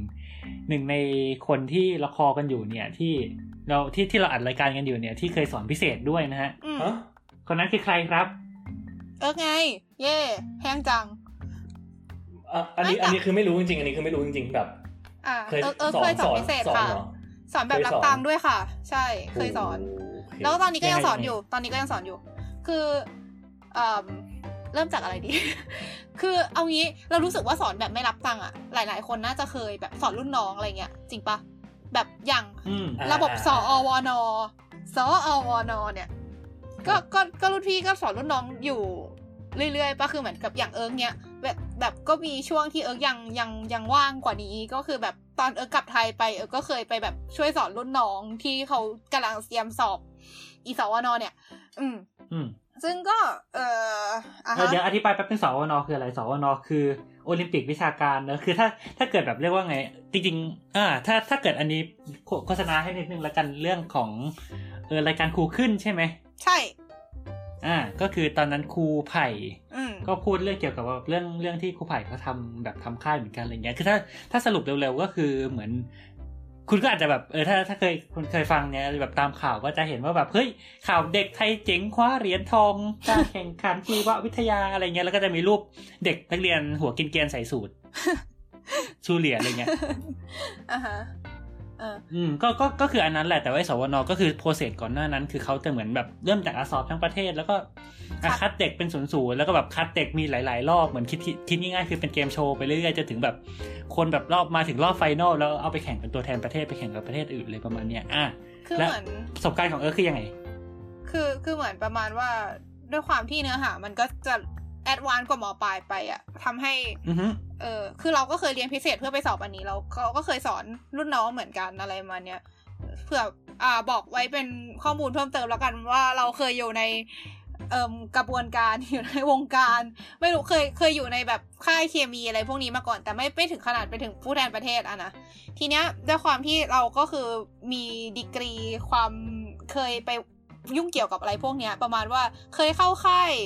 ลึกๆอ่ะเหมือนว่ามันก็จะคัดเป็นรอบๆอย่างที่ไบร์ทบอกใช่ปะแล้วเราเคยไปอยู่ในค่ายที่แบบประมาณเกือบรอบสุดท้ายก่อนที่มันจะเป็นขั้นผู้แทนประเทศอ่ะก็เลยเอาอันเนี้ยไปไว้เป็นโปรไฟล์ตัวเองแล้วก็สอนเคมีรับสอนเคมีทีเนี้ยตอนนั้นเพิ่งจบม.6 แล้วมันจบตอนเดือน3ทีเนี้ยมันจะเปิดเทอมตอนเดือน10เนี่ยเพราะว่าเรามาเรียนญี่ปุ่นมันเปิดเทอมช้ากว่าที่อื่นเยอะเราก็เลยคิดว่าเวลาว่างตรงเนี้ยอยากหาตังค์ก็เลยโฆษณาไปก็คือเราก็เหมือนกับก็บอกว่าเราจบโรงเรียนซัมติงมานะแล้วก็เราเคยเข้าค่ายอันนี้รับสอนพิเศษเคมีคือเอาจริงนะไอการสอนเนี่ยมันมีประโยชน์อีกอย่างนึงก็คือมันเป็นการทบทวนความรู้ตัวเองด้วยเพราะว่าเราต้องเข้าใจก่อนถูกป่ะเราถึงจะไปสอนคนอื่นได้ใช่ แล้วก็เราก็รู้สึกว่าไม่อยากแบบปล่อยเวลาว่างๆโดยที่ไม่ได้ตังค์อะไรเงี้ยก็เลยโอเครับสอนแล้วก็ไปพิมพ์โฆษณาไว้ในเด็กดีอ่ะมันจะเว็บไซต์เด็กดี .com อ่ะมันจะมีแบบเป็นเด็กดีติวเตอร์หรือสักอย่างเนี่ยเหมือนนะว่าถ้าเกิดใครอยากสอนพิเศษก็คือไปพิมพ์โปรไฟล์ตัวเองไว้ในนั้นน่ะแล้วก็จะมีคนติดต่อมาซึ่งมีแบบมีเยอะด้วยนะตกใจเหมือนกันเพราะเราไม่ได้โฆษณาผ่าน Facebook ตัวเองเลยเว้ยเราไปโฆษณาผ่านในเด็กดีติวเตอร์อันนั้นอย่างเดียวเลยมันขึ้นอยู่กับโปรไฟล์ของแต่ละคนที่มีด้วยแล้วแบบคือพอมีโปรไฟล์แบบนั้นก็คือทำให้แบบคนก็คงงานมั้งคือเราสอนแต่เคมีแล้วก็คือรับสอนแบบตัวต่อตัวก็จะเป็นกลุ่มก็ได้อะแต่ว่าก็คือไม่เคยแบบมีคนมาขอให้สอนเป็นกลุ่มเลยนะแล้วก็นัดสอนตามพื้นที่ public space ต่างๆอะไรเงี้ยแบบที่เหมือนร้านไหนที่มันให้ไปนั่งแช่นานๆที่เคยมีดราม่ามาว่าแบบมาสอนมาเรียนพิเศษเราก็สั่งเครื่องดื่มแก้วเดียวแล้วก็นั่งแช่อะไรคือประมาณว่าก็คือเราคือช่วงนั้นมันก็มีดราม่าเราก็เลยแบบไม่พยายามเลี่ยงๆก็คือไปหาที่ที่มันสามารถนั่งได้โดยที่ไม่มีคนมาว่าอะไรมาเนี่ยก็สอนอยู่นานพอสมควรสักหลายเดือนอยู่เอาจริงคือหลังจบม.6 อ่ะเรามีช่วงที่ไปเข้าค่ายเคมีอีกรอบนึงเราจนถึงประมาณเดือน5มั้งแล้วก็ตกค่ายไปก็เลยหลังจากนั้นถึงจะได้สอนก็ได้กว่าจะหาลูกค้ากว่าลูกรายแรกจะติดต่อมาก็คือแบบพิมพ์แบบเหมือนกับไปโฆษณาไว้สักพักแล้วอะไรเงี้ยแล้วหลังจากนั้นก็แบบมีติดต่อเข้ามาเรื่อยๆก็สอนทีเนี้ยถามว่าสอนเคมีสอนยังไงก็คือส่วนใหญ่คนที่เขาเข้ามาเขาจะประมาณว่ามีเป้าหมายอยู่อย่างเช่นคนนึงเป็นนักเรียนม.6 ที่อยากจะสอบเข้ามหาลัยนี้โครงการนี้อะไรอย่างเงี้ยแล้วเขาจะต้องสอบ SAT เคมีอะไรมาเนี้ยเราก็คือก็คือสอนเพื่อที่จะให้เขาทำข้อสอบอันนั้นได้ประมาณว่าข้อสอบ SAT เคมีซึ่งเราก็เคยสอบมาก่อนเนี่ยเราก็จะพอรู้ว่ามันข้อสอบมันประมาณไหนใช้ความรู้ประมาณไหนแล้วก็จะถามเขาว่าเขาแบบมีเรื่องอะไรที่ไม่เข้าใจอะไรอย่างงี้ไหมแล้วก็สอนเรื่องที่เขาไม่เข้าใจอะไรเงี้ยแล้วก็แบบให้เขาลองทำข้อสอบแล้วก็เหมือนลองแก้ไขความเข้าใจผิดของเขาอ่ะเหมือนกับเล่าแบบเหมือนกับสอนวิธีคิดเขาอะไรมาเนี่ยแล้วก็แบบมีนักเรียนม.ต้นหรือนักเรียนประถมก็ตามที่อยากจะสอบเข้าโรงเรียนนี้หรือแบบอยากเพิ่มเกรดวิชานี้อะไรมาเนี้ยก็คือเขาก็จะแบบประมาณว่ามีเอกสารประกอบการเรียนการสอนที่โรงเรียนอะไรเงี้ยเขาก็จะเอามาให้เราดูแล้วเขาก็เหมือนแบบเขาไม่เข้าใจตรงเนี้ยอธิบายให้ฟังหน่อยอะไรเงี้ยเราก็จะอธิบายไปตามนั้นประมาณนี้ก็คือแล้วแต่ก็คือตอนที่เราทำคือเราไม่ได้มีเอกสารของตัวเองอะไรขนาดนั้นก็คือเราก็ถามเขาก่อนว่าคือเรียนไปเพื่ออะไรอยากทำอะไรเราก็จะตอบสนองความต้องการอันนั้นให้อะไรประมาณเนี้ยทีเนี้ยพอเราย้ายมาอยู่ญี่ปุ่นอ่ะมีลูกค้าคนนึงที่เขายังอยากให้เราสอนอยู่เราก็เลยโอเคสอนต่อผ่าน Skype ก็คือ Skype แบบแล้วก็เปิดจอแล้วก็เหมือนแบบใช้เมาส์ปากกาแล้วก็เปิดโปรแกรมเพนท์แล้วก็เขียนอะแบบเวลาจะทดอะไรจะสอนอะไรก็เขียนในนั้นโปรแกรมเพนท์ฮะเหมือนพวกแบบเรียนไอ้นี่ป่ะแบบเรียนแบบวิดีโอเรียนคอร์สวิดีโอใช่ก็คือก็ยังสอนอยู่อีกสักพักใหญ่ๆเลยแบบปี2ปีได้อะจนกระทั่งต่างคนต่างยุ่งแล้วก็เลยหายกันไปก็เลยไม่ได้สอนต่อแหละแต่ว่าตอนนี้ที่ทำอยู่คือสอนภาษาไทยให้คนญี่ปุ่นก็คือมันจะมีคนญี่ปุ่นที่เขาแบบเหมือนเขาเคยอยู่ไทยแล้วเขาอยากเรียนภาษาไทยขำๆอะไรเงี้ยก็มีแล้วก็คนที่เขาจะต้องไปทำงานที่ไทยอะไรเงี้ยคือตอนนี้คนที่เราสอนอยู่อ่ะคือเป็นเหมือนเป็น businessman อ่ะแบบเป็นนักธุรกิจที่เขามีเขาไปลงทุนที่ไทยไว้อะไรเงี้ยแล้วเขาจะต้องไปที่ไทยแล้วเขาไม่มีพื้นภาษาไทยเลยอะไรเงี้ยแล้วเขาก็เลยเหมือนกับอยากจะเรียนแล้วเขาก็ติดต่อมาผ่านโรงเรียนสอนภาษาโรงเรียนแห่งหนึ่งแล้วเขาก็เลยแบบเขาก็มาหาคนอีกทีใช่เขามาหาคนอีกทีก็เลยเห็นแล้วก็สมัครไปอะไรเงี้ยซึ่งเอาจริงชอบวิธีการสอนของโรงเรียนนี้มากเลยอ่ะคือในคลาสอ่ะจะมีแค่ภาษาที่เป็นทาร์เก็ตเท่านั้นที่จะมีการที่จะพูดกันพูดง่ายๆก็คือสมมติสอนภาษาไทยห้ามพูดภาษาญี่ปุ่นต้องพูดแต่ภาษาไทยในคลาสแล้วก็จะสอนด้วยการให้เขาเข้าใจไปเองอย่างเช่นคลาสแรกคือแบบแบบเครียดมากเลยนะเพราะเขาไม่รู้เลยอ่ะพอเขาเข้ามาปุ๊บหวัดดีเลยเว้ยหวัดดียกมือไหว้แล้วก็สวัสดีแล้วก็ชี้ที่ตัวเองก็พูดชื่อตัวเองแล้วก็ถามแล้วก็ถามเหมือนกับก็ชี้ผ่ายมือไปที่เขาอะไรเงี้ยแล้วก็ถามว่าคุณชื่ออะไรเป็นภาษาไทยเขาก็แบบงงเว้ย อะไรอย่างเงี้ยก็ต้องเขียนคำอ่านบนกระดานอ่ะแล้วก็ ใช้ภาษามือใช้การวาดรูปใช้อะไรทุกสิ่งทุกอย่างเว้ยเขาเข้าใจให้ได้ว่ามันคืออะไรมันอะไรประมาณเนี้ยแต่ก็อันนี้คือคนเดียวป่ะสอนคนเดียวไม่สิ่งที่เราเจอคือของเราอ่ะพูดญี่ปุ่นได้แต่เรารู้สึกว่าความที่พูดญี่ปุ่นได้ก็จะยากในแง่ที่ว่าเขาจะถามว่าคำว่าแล้วอ่ะในแต่ละบริบทต่างกันยังไงงงปะคือเราใช้คำว่าแล้วเหมือนกันแต่คือแล้วมันแปลไม่เหมือนกันหรือแบบคำว่าก็อย่างเงี้ยแล้วมันแปลไม่เหมือนกันอย่างเงี้ยแบบถามว่าแล้วหรือแบบแล้วเธอล่ะ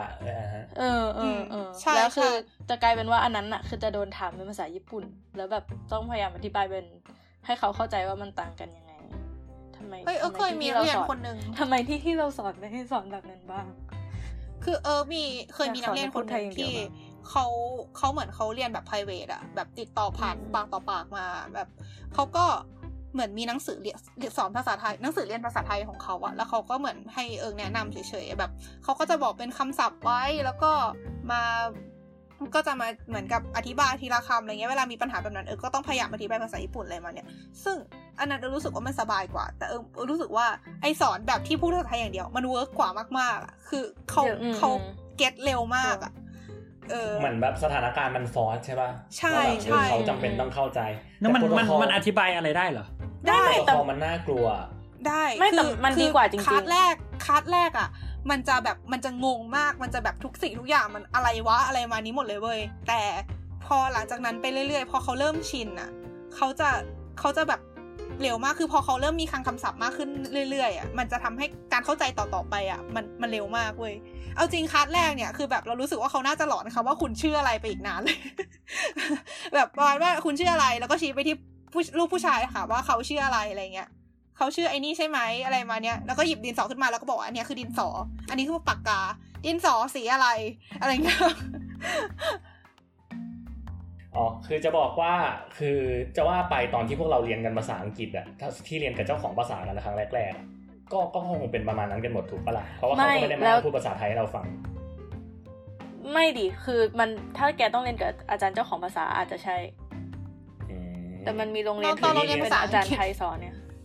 ตอนประถมเราเรียนกับเจ้าของภาษาแต่แรกเลยเลยก็เลยรู้สึกว่ามันเป็นแบบนั้นเป็นปกติอยู่แล้วนั่นเป็นบุญอาจจะเป็นข้อได้เปรียบตอนนั้นอยู่แล้วมั้งใช่ๆตอนประถมเราเรียนกับอาจารย์คนไทยก็คือสอนเหมือนสอนสะกดคำอ่ะเหมือนสอนภาษาไทยอ่ะเหมือนกันแบบสะกดคำอาจารย์คนไทยเหมือนกันแบบ thank you teacher good morning how are you today อย่างนั้นเลยอย่างนั้นอ่ะแกบอกว่าภาษาอังกฤษจะพูดยากนิดนึงเพราะว่าหลายๆคนก็เรียน2แบบมีทั้งแบบไทยและแบบอังกฤษไปพร้อมกันเลยประมาณนั้นคือเราจริงๆทุกคนน่าจะเรียนแบบไทยมาแล้วแหละจากในโรงเรียนอะไรเงี้ยไม่ก็คือแต่ละโรงเรียนแต่ละอันมันคือมันคนละแบบแหละก็คือมันก็คงไม่มีมันคงไม่มีทางที่ทุกคนจะเรียนมาแบบเดียวกันอะไรเงี้ยของเราคือตอนแบบประถมมาโดดมาคือจะแบบเป็น native language มาเพียวเลยก็ช็อกเหมือนกันก็จริงเราว่านั่นคือสาเหตุที่ทำให้แกเก่งภาษาอังกฤษเว้ยเราว่านั่นด้วยจริงมันมีผลเว้ยหรือแบบอย่างจริงๆอ่ะอย่างภาษาญี่ปุ่นเงี้ยจริงๆมันก็มีสถาบันที่สอนภาษาญี่ปุ่นโดยคนไทยถูกปะแต่คือเราอะเรามาญี่ปุ่นแบบที่เราไม่รู้ภาษาญี่ปุ่นเลยเว้ยแล้วเข้าไปโรงเรียนภาษาญี่ปุ่นอะก็คือแบงค์เลยอะแล้วทุกอย่างมันคือจากประสบการณ์นะคือแล้วตอนนั้นคือเราต้องเรียนแต่ภาษาญี่ปุ่นทุกวันทั้งวันใช่ป่ะมันเหมือนกลับไปเป็นแบบเป็นเบบี้เป็นเด็กๆเลยอะเป็นแบบเป็นคนที่วันๆถามแต่ว่านั่นคืออะไรน่ะนี่คืออะไรน่ะนึกออกปะเพื่อที่จะเก็บคำศัพท์ไปเรื่อยๆอะคือมีอาวุธอยู่คำเดียวคือแบบนั่นคืออะไรน่ะแล้วก็คือพยายามแบบก็เก็บไปอย่างนั้นเรื่อยๆก็คือเหมือนกลับไปเป็นเด็กใหม่แล้วก็ค่อยอย่างนั้นแล้วมันก็เลยทำให้ mindset การพูดภาษาญี่ปุ่นน่ะมันสร้างมาจากศูนย์น่ะมันสร้างมาจากไม่ได้มีอะไรเป็นเบสไว้ก่อนเพราะมันไม่ได้ต้องการแปลมาจากภาษาอื่นน่ะจนกระทั่งพอเข้ามหาลัยเนี่ยแหละที่มันต้องอ่านภาษาอ่านข้อมูลจากภาษาอื่นแล้วบางครั้งเราพยายามจะถ่ายทอดข้อมูลนั้นเราก็เลยต้องเอาข้อมูลนั้นแปลกลับมาเป็นญี่ปุ่นอะไรเงี้ยก็กลายเป็นก็เราว่าความเร็วมันต่างกันแบบสอนภาษาเรียนภาษาอะไรอย่างเงี้ยก็มีประสบการณ์เหมือนกันหมายถึงไม่ได้แบบมีประสบการณ์สอนโดยตรงนะแต่คือมันเริ่มจากการที่ว่าช่วงที่เราไปฝึกงานที่สถานทูตที่เนเธอร์แลนด์เนี่ยแหละแล้วมันมีเด็กไทยเรียนอารมณ์ประมาณแบบเขาเรียกว่าศิลปศาสตร์แบบมาฝึกงานที่สถานทูตเหมือนกัน และทีนี้ก็มีคนดัชมาติดต่อกับสถานทูตอารมณ์ประมาณแบบฝากประชาสัมพันธ์หาคนสอนภาษาไทยให้เขาหน่อยคือเขามีเมียเป็นคนไทยแต่เป็นแบบคนอีสานอ่ะเขาอยากเรียนไทยกลางแล้วจะได้คุยกับแบบบ้านเขารู้เรื่องแต่ก็ไม่อยากเรียนอีสานอ่ะเพราะว่าคำศัพท์อีสานเขารู้พอตัวอะไรอย่างเงี้ยก็เลยแบบเพื่อนเราก็เลยเสนอไปสอนเราก็ติดตามเพื่อนเราไป 2-3 รอบอะไรอย่างเงี้ยแล้วประเด็นคือคนนึงดัชเพียวแล้วอีกคนนึงแบบสอนไทยใช่ป่ะแล้วถึงเวลาที่ว่าใช้อธิบายนู่นนี่นั่นต้องอธิบายเป็นภาษาอังกฤษอ่ะมันก็เลยกลายเป็นบทสนทนาที่แบบว่าไทยดัชอังกฤษไทยดัชอังกฤษไทยดัชอังกฤษวนอย่างนี้อยู่เรื่อยๆก็เลยไม่รู้ว่าแบบสุดท้ายแล้วมันจะเอฟเฟกตีฟหรือเปล่าแต่ก็เป็นอะไรที่แปลกดีที่แบบว่ากลายเป็นว่าสรุปคือไม่รู้ว่าได้ภาษาอะไรมากกว่ากันอะไรเงี้ยเป็นไบลิงกัวหลายภาษาเกินไม่ไหวแล้วจ้าลาปล่อย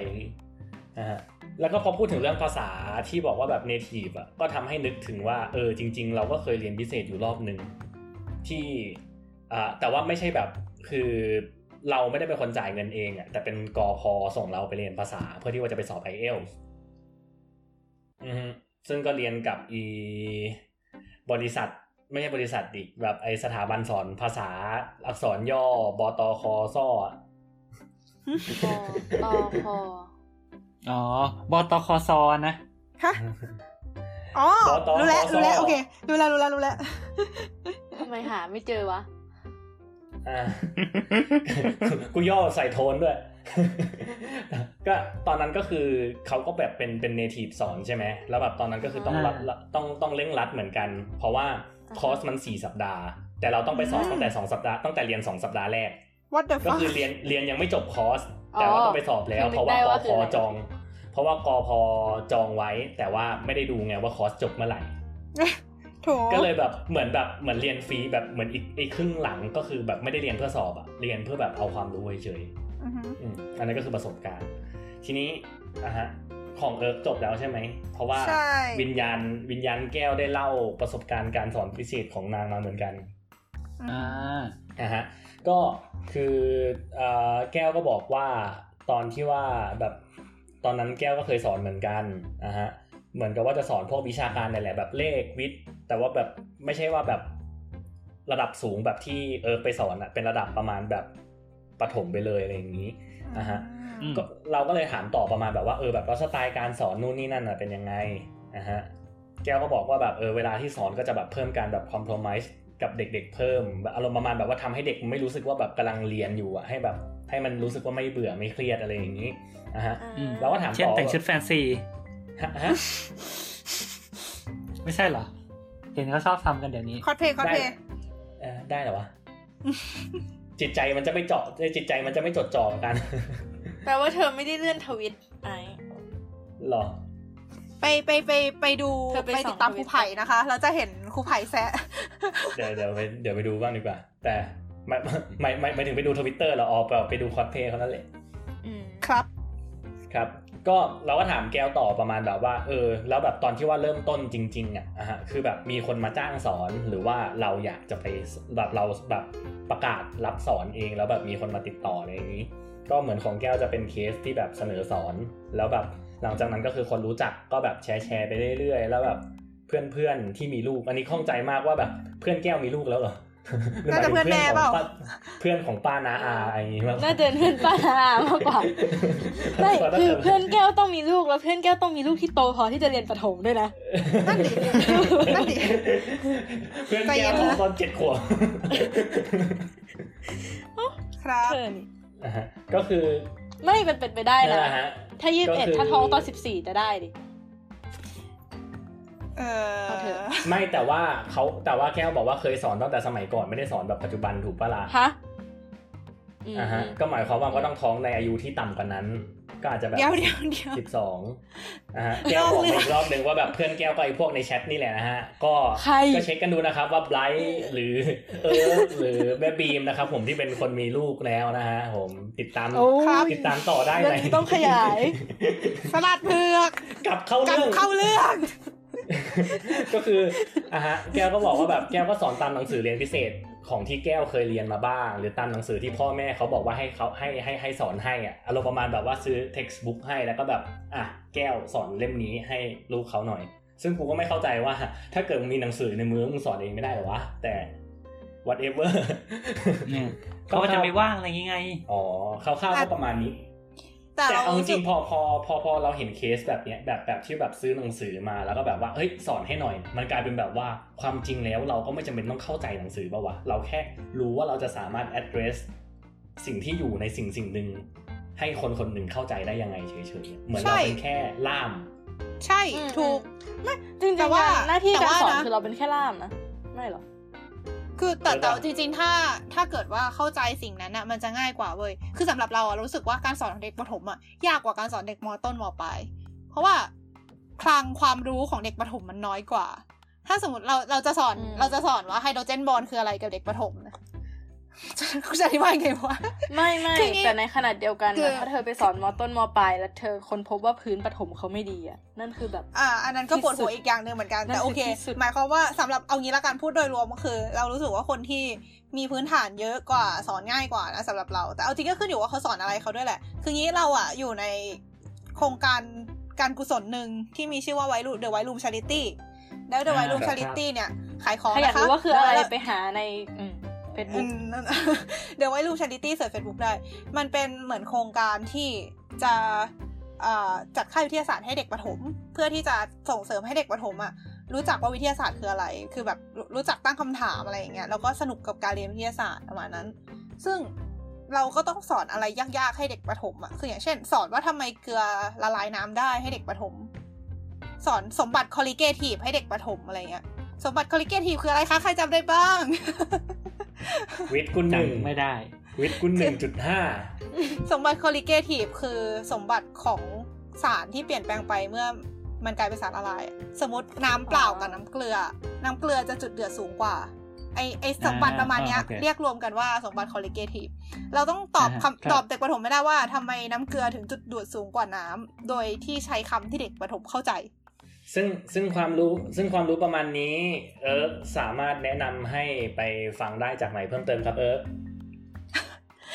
เดี๋ยวจะให้ขายอะไรเลิกลากไปหมดแล้วผมส่งให้ขายแลบบิดแต่ไม่เป็นไรแลบบิดอีกวันผมก็ไม่น่าเข้าใจว่ะคืองี้แลบบิดอ่ะมันเป็นพอดแคสต์ของเองที่จะ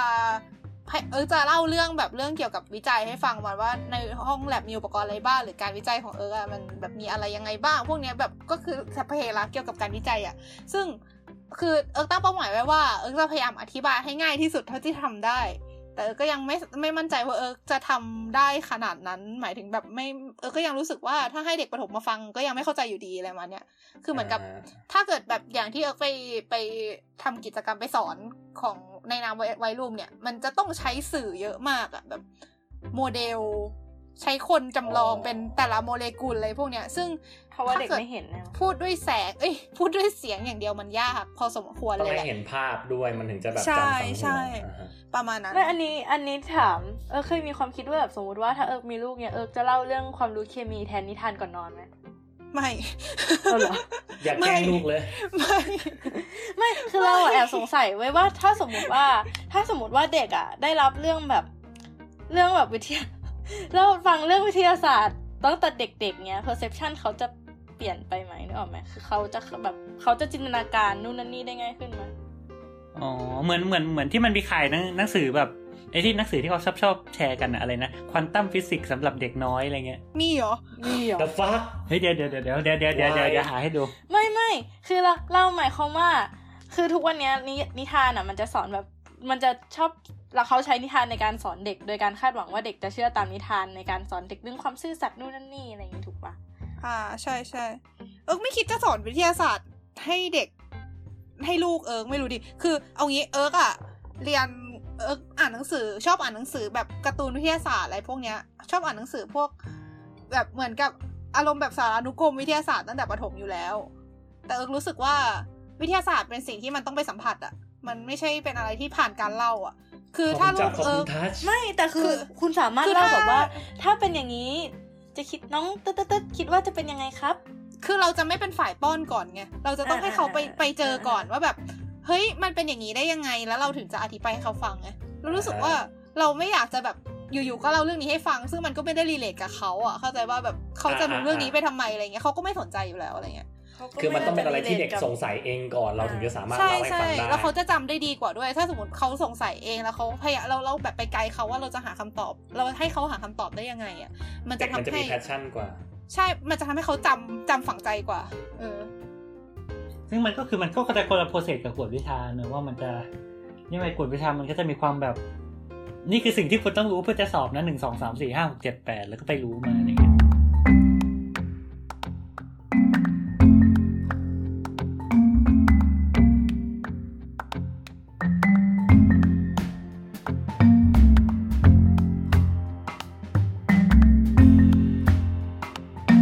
เอาจริงๆคือทุกวิชามันไม่ควรจะเป็นโปรเซสกวดวิชาเว้ยแต่ด้วยระบบประเทศเรามันทำให้มันถูกผลักไปที่มันไม่ทันไง คือแบบถ้าจะให้คือเราคิดว่าด้วยความแบบเอาจริงการสอนแบบนั้นมันยากนะการสอนที่แบบให้เด็กไปอยากรู้เองก่อนอะถามจริงเราจะอยากรู้ทำไมว่าจำนวนเทิงซ้อนคืออะไรอะบางคนมันเขาเรียกว่าอะไรนะคือมันไม่ได้เห็นภาพแบบชัดเจนในชีวิตประจำวันขนาดนั้นนะ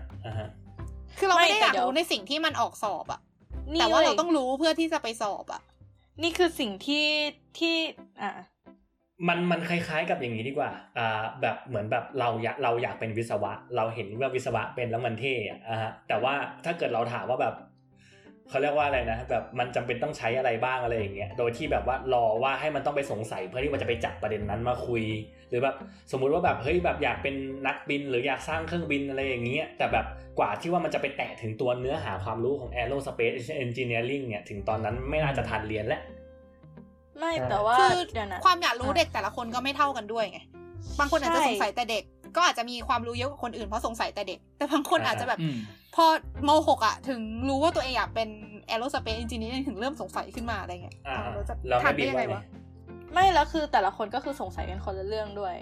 คือวันนี้ระหว่างที่นั่งรถไฟอยู่ก็คิดขึ้นมาว่าในสังคมที่คนเป็นคนเลือกอาชีพอ่ะคนจะมีสิทธิ์ในการสงสัยได้มากกว่าหรือเปล่าเพราะว่ามันไม่ได้มีทางเดียวให้คุณต้องเดินและไม่ได้มีประตูเดียวให้คุณต้องไปแต่ในขณะเดียวกันด้วยความที่ว่าไม่สังคมที่เราสามารถเลือกเองว่าเราอยากจะสงสัยอะไรเราอยากจะเรียนอะไรไงแต่พอมันเป็นปัญหานึงคือถ้าเกิดคุณจะดีไซน์ซิสเต็มอะไรขึ้นมาสักอันนึงอ่ะคุณต้องรองรับระบบที่ว่ามันเป็นมาตรฐานที่มันครอบคลุมได้มากพอคุณถึงจะสามารถเตรียมพร้อมได้ถูกปะถ้าเกิดคุณจะผลิตของให้ได้จำนวนมากเอางี้แบบเทียบให้เห็นง่ายๆคุณอยากจะผลิตหนังสือขึ้นมาสักเล่มนึงให้มันได้จำนวนมากๆอ่ะฮะ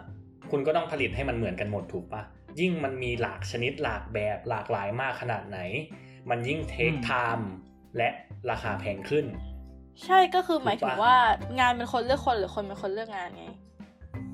คือถ้าคนคือถ้างานเป็นคนเลือกคนอ่ะใช่แกต้องผลิตคนให้เยอะๆคือต้องแกต้องผลิตคนเพื่อไปป้อนงานแกต้องมีหลักสูตรบาที่แบบนั่นไว้แล้วแกก็ไม่รู้ด้วยว่าคนไหนที่จะถูกงานไหนเลือกเพราะฉะนั้นแกจะต้องเตรียมคนให้มันดักไว้ก่อนมันไม่เชิงว่าแบบคนไหนถูกงานไหนเลือกด้วยแต่คือถ้าเกิดเรารอให้เด็กสงสัยอะไรขึ้นมาสักอย่างแล้วค่อยไปเรียนอะฮะเราว่าไอ้ตรงเนี้ยคือสิ่งที่เรียนพิเศษควรจะมาตอบโจทย์อะแต่ถ้าเกิดมันเป็นในคอหลักจริงๆของแบบระบบการศึกษาไทยใน general อะมันควรจะมีเบสอะไรสักอย่างเพราะว่าเราไม่สามารถทำให้มัน customize ต่อเด็กทุกคนได้ไม่งั้นคุณจะสอนยังไงคุณจะมีบุคลากรมากเพียงพอที่แบบว่าอ่ะแบบคุณจะมีจำนวนคนที่ชอบในแต่ละทางเท่าๆกันมากพอหรือเปล่าที่ว่าคุณจะสามารถดีไซน์ครูเพื่อไปสอนเขาโดยเฉพาะอ่ะใช่สมมติว่ามีเด็กมีเด็กอยู่พันคนใช่ป่ะสมมติมันเสือกอยากจะเป็นแบบยูทูบเบอร์แค่5คนเลยอย่างเงี้ยอยากเป็นยูทูบเบอร์ไม่ใช่ดิคือเราหมายความว่าจำนวนวิชาแกเท่าเดิมถูกป่ะดังนั้นจำนวนคนสอนแกต้องเท่าเดิมถูกป่ะฮะไม่อ๋อเข้าใจแล้วอันนี้คือแบบคือแม่บีไม่คือเราเข้าใจว่าเรากับไอ้อะพูดกันคนละเรื่องตอนเนี้ยคือแม่บีหมายความว่าไอ้การเหมือนกับมีคนสอนคนเดียวแต่คนสอนคนนั้นจะต้องใส่ใจอินดิวิวดอลของเด็กแต่ละคนให้มากกว่านี้อะไรอย่างงี้ป่ะไม่ใช่เรากำลังจะสื่อว่า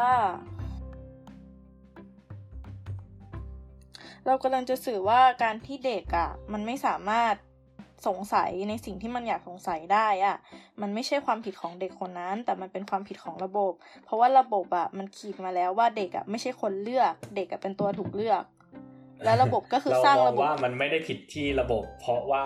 มันคือ the best that the system can provide อ่ะมันคือสิ่งที่คือถ้า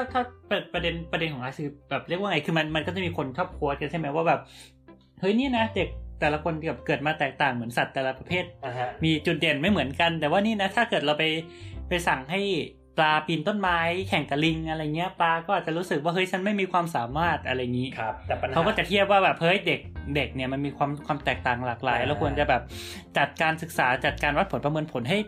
เข้ากับเด็กแต่ละคนแต่ใช่นั่นแหละปัญหาที่ไอซ์มาจะบอกคือทำยังไงวะคือแบบไม่แต่มันมีประเทศที่ทำได้ไงคือมันมีประเทศที่ทำได้ก็ใช่แล้วเราก็รู้สึกว่าเราเคยคุยกับเอิร์กไปในเรื่องนี้ในคิดนอกใจไปแล้วนะเรื่องอารมณ์ประมาณแบบว่าถ้าเกิดมันมีโรงเรียนที่แบบเสนอขึ้นมาว่าแบบสอนวิชาเฉพาะทางนู่นนี่นั่นทั้งหลายทั้งแหล่แล้วอ่ะแล้วเหมือนกับว่ามันจะทำให้แบบเด็กสามารถโปรเซสไปได้ในระดับที่ดีขึ้นไหมแต่ในที่สุดแล้วอ่ะมันก็จะประสบปัญหาแบบที่ว่าคือสุดท้ายแล้วมันก็ยังไม่สามารถคัสตอมไมซ์ให้มันไปในระดับบุคคลได้อยู่ดีอ่ะสิ่งที่กรุงเทพคริสเตียนทำเต็มที่ก็ทำได้แค่ซอยแบ่งว่าสายนี้วิศวะแบบหนึ่งวิศวะแอโรสเปซวิศวะอุตสาหการวิศวะโยธาวิศวะไฟฟ้าต่างๆนานาไม่ใช่เขาซอยได้เท่าที่เขาจะซอยได้แต่มันก็ยังไม่คือเราไม่รู้ว่าตอนนี้แกพูดด้วยกรอบไหนคือเราพยายามจะเข้าใจแกอยู่นะแต่มันไม่ใช่สิ่งที่เราพยายามจะพูดโอเคแต่เราแม่บีมพยายามจะพูดว่าอะไรอ่ะไม่คือเราแค่พยายามจะพูดว่าในวะขึ้นในญี่ปุ่นในไทยอ่ะคุณแบ่งถูกป่ะแต่สิ่งที่เราเจอจาก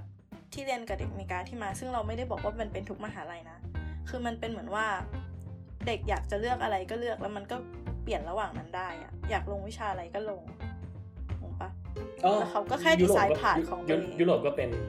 เป็นใช่ก็คือเราก็เลยรู้สึกว่านั่นน่ะทำให้เขาอ่ะมีความสามารถที่จะสงสัยเพราะเขาต้องสงสัยตั้งแต่แรกแล้วว่าเขาจะเรียนอะไรดีวะถ้ามองมุมเนี้ยโอเคเข้าใจและคิดว่าเห็นด้วยว่าแบบให้เด็กมันเลือกแต่แรกแต่มันก็จะมีอีกประเภทนึงที่แบบเด็กมันไม่รู้ว่ามันยังไม่สามารถมีความรู้มากพอที่อยากจะเรียนในเรื่องไหนสักเรื่องอ่ะเข้าใจป่ะมันจะมีเด็กที่เคว้งอ่ะเด็กแบบเราอ่ะเด็กต้องเป็นคนได้ลองว่าเรารู้สึกว่าถ้าเป็นระบบระดับมหาลัยอ่ะมันก็เมคเซนส์นะที่จะให้เลือกได้แบบนั้นนะแบบคือถึงเมเจอร์จะเป็นอันนี้แต่จะเลือกวิชาอื่นก็ได้อยู่แล้วแต่ถ้าถามว่าเด็กประถมเขาจะรู้ได้ไงว่าเขาอยากเรียนอะไรเขายังไม่รู้ด้วยซ้ำวิชานั้นมันเกี่ยวกับอะไรอ่ะเราถามว่าระบบการศึกษาพื้นฐานมีไว้ทำไมระบบการศึกษาพื้นฐานมีไว้เพื่อให้มั่นใจว่าเด็กทุกคนได้มีความรู้ในระดับที่สามารถเอาชีวิตรอดในสังคมได้ถูกปะซึ่งถ้าถามว่าเด็กคนนั้นไม่ชอบเรียนภาษาไทยเราไม่เรียนภาษาไทยเลยตลอด6ปีเขียนภาษาไทยไม่ได้เรารู้สึกว่าระบบการศึกษาขั้นพื้นฐานอะมีไว้เพื่อแก้ปัญหาตรงเนี้ยไม่แต่ในขณะเดียวกันอะคือคนเรียนต้องมีความสนใจในเนื้อหาที่จะเรียนด้วยใช่ปะการที่ไปฟอร์สเด็กคนนึงให้เรียนในสิ่งที่เขาไม่สนใจอะเขาแค่ไปนั่งในนั้นเว้ยแล้วอย่างมากเขาก็ได้ใช่แต่ว่าเราจะทำยังไงเราก็หมายความว่าเราก็คือจะปล่อยให้เด็กไม่รู้ภาษาไทยเลยถ้าเกิดไม่อยากเรียนคณิตศาสตร์ก็คือคิดเลขไม่เป็นไปเลยอะไรเงี้ยหรอไม่คือมันอาจจะมีวิชาที่เด็กต้องเรียนเป็นพื้นฐานแต่เอาจริงๆคือคณิตศาสตร์มันก็มีระดับอีกป่ะคือมันก็มีคนที่อาจจะรู้แค่บวกลบก็ได้แต่เขาไม่จำเป็นต้องเข้าใจว่ากราฟคืออะไรสมการคืออะไรคือเราเข้าใจว่าสำหรับเราในมุมที่เราเรียนมาเรารู้สึกว่ามันจำเป็นเว้ยเพราะว่าเรานั่นมาเอาง่ายๆคือพระพุทธเนี่ยมันมีคนที่รู้สึกว่าพระพุทธไม่จำเป็นถูกป่ะแต่คุณก็พยายามฟอร์สให้ทุกคนเรียนพระพุทธเรียนศาสนาเพื่อคิดว่าทุกคนจะเข้าใจศาสนาในการที่จะอยู่ร่วมกันได้ในสังคมแต่สุดท้ายเข้าใจไหมก็ไม่หรือแบบอันนี้ก็คืออาจจะเป็นประมาณว่าเราควรจะสร้างระบบการศึกษาขั้นพื้นฐานให้ถึงจุดไหนอะไรอย่างนี้ป่ะคล้ายๆกับตอนที่เราเคยคุยกันไปในเทปคณิตศาสตร์อะที่ว่าเราเรียนคณิตศาสตร์ไปทำไมอะไรเงี้ยเห็นภาพชัดเลยว่าสุดท้ายเราก็ต้องมานั่งคุยว่าเด็กคนมีความแบบเด็กคนมีความรู้รอบด้านจนถึงจุดไหนกันแน่ใช่แล้วคือจริงๆเรารู้สึกว่ามันแล้วเรารู้สึกว่ามันก็โอเคถ้าเราจะมีวิชาเลือกตั้งแต่ประถมเพราะว่าแต่มันแต่ก็ไม่ได้ปฏิเสธว่ามันก็ต้องฟอร์สบ้างถูกไหมใช่ก็คือไม่ได้ปฏิเสธว่าแบบเฮ้ยงั้นเลือกตามสบายเลยจะลงอะไรก็ลงคือมันก็ต้องมีหน่วยกิจที่ต้องนั่นว่าในวิชาสาขา สาขาในวิชาประเภทภาษาเงี้ยคุณจะต้องลงกี่หน่วยกิตอะไรเงี้ยคืออย่างน้อยก็แบบให้คุณสื่อสารกับคนอื่นเขาได้หรืออะไรบาๆๆคณิตศาสตร์คุณอยากจะลงอันไหนมันก็ต้องมีเลเวลอยู่แล้วคุณไม่สามารถกระโดดขึ้นไปเรียนแบบ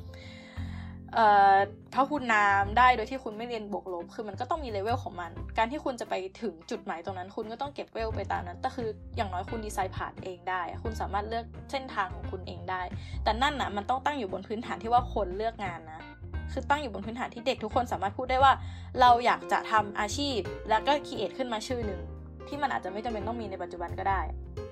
แต่ถ้าเราบอกว่านะอาชีพในปัจจุบันมีเป็น A B C D แล้วมันมีทางตรงๆให้คุณไปอ่ะจะให้เด็กไปแบบเฮ้ยอยากสงสัยเรื่องนี้จังเลยอันนั้นก็เราว่ามันเป็นการคาดหวังที่ตัวคนเรียนเกินไปสำหรับเรานะเพราะว่า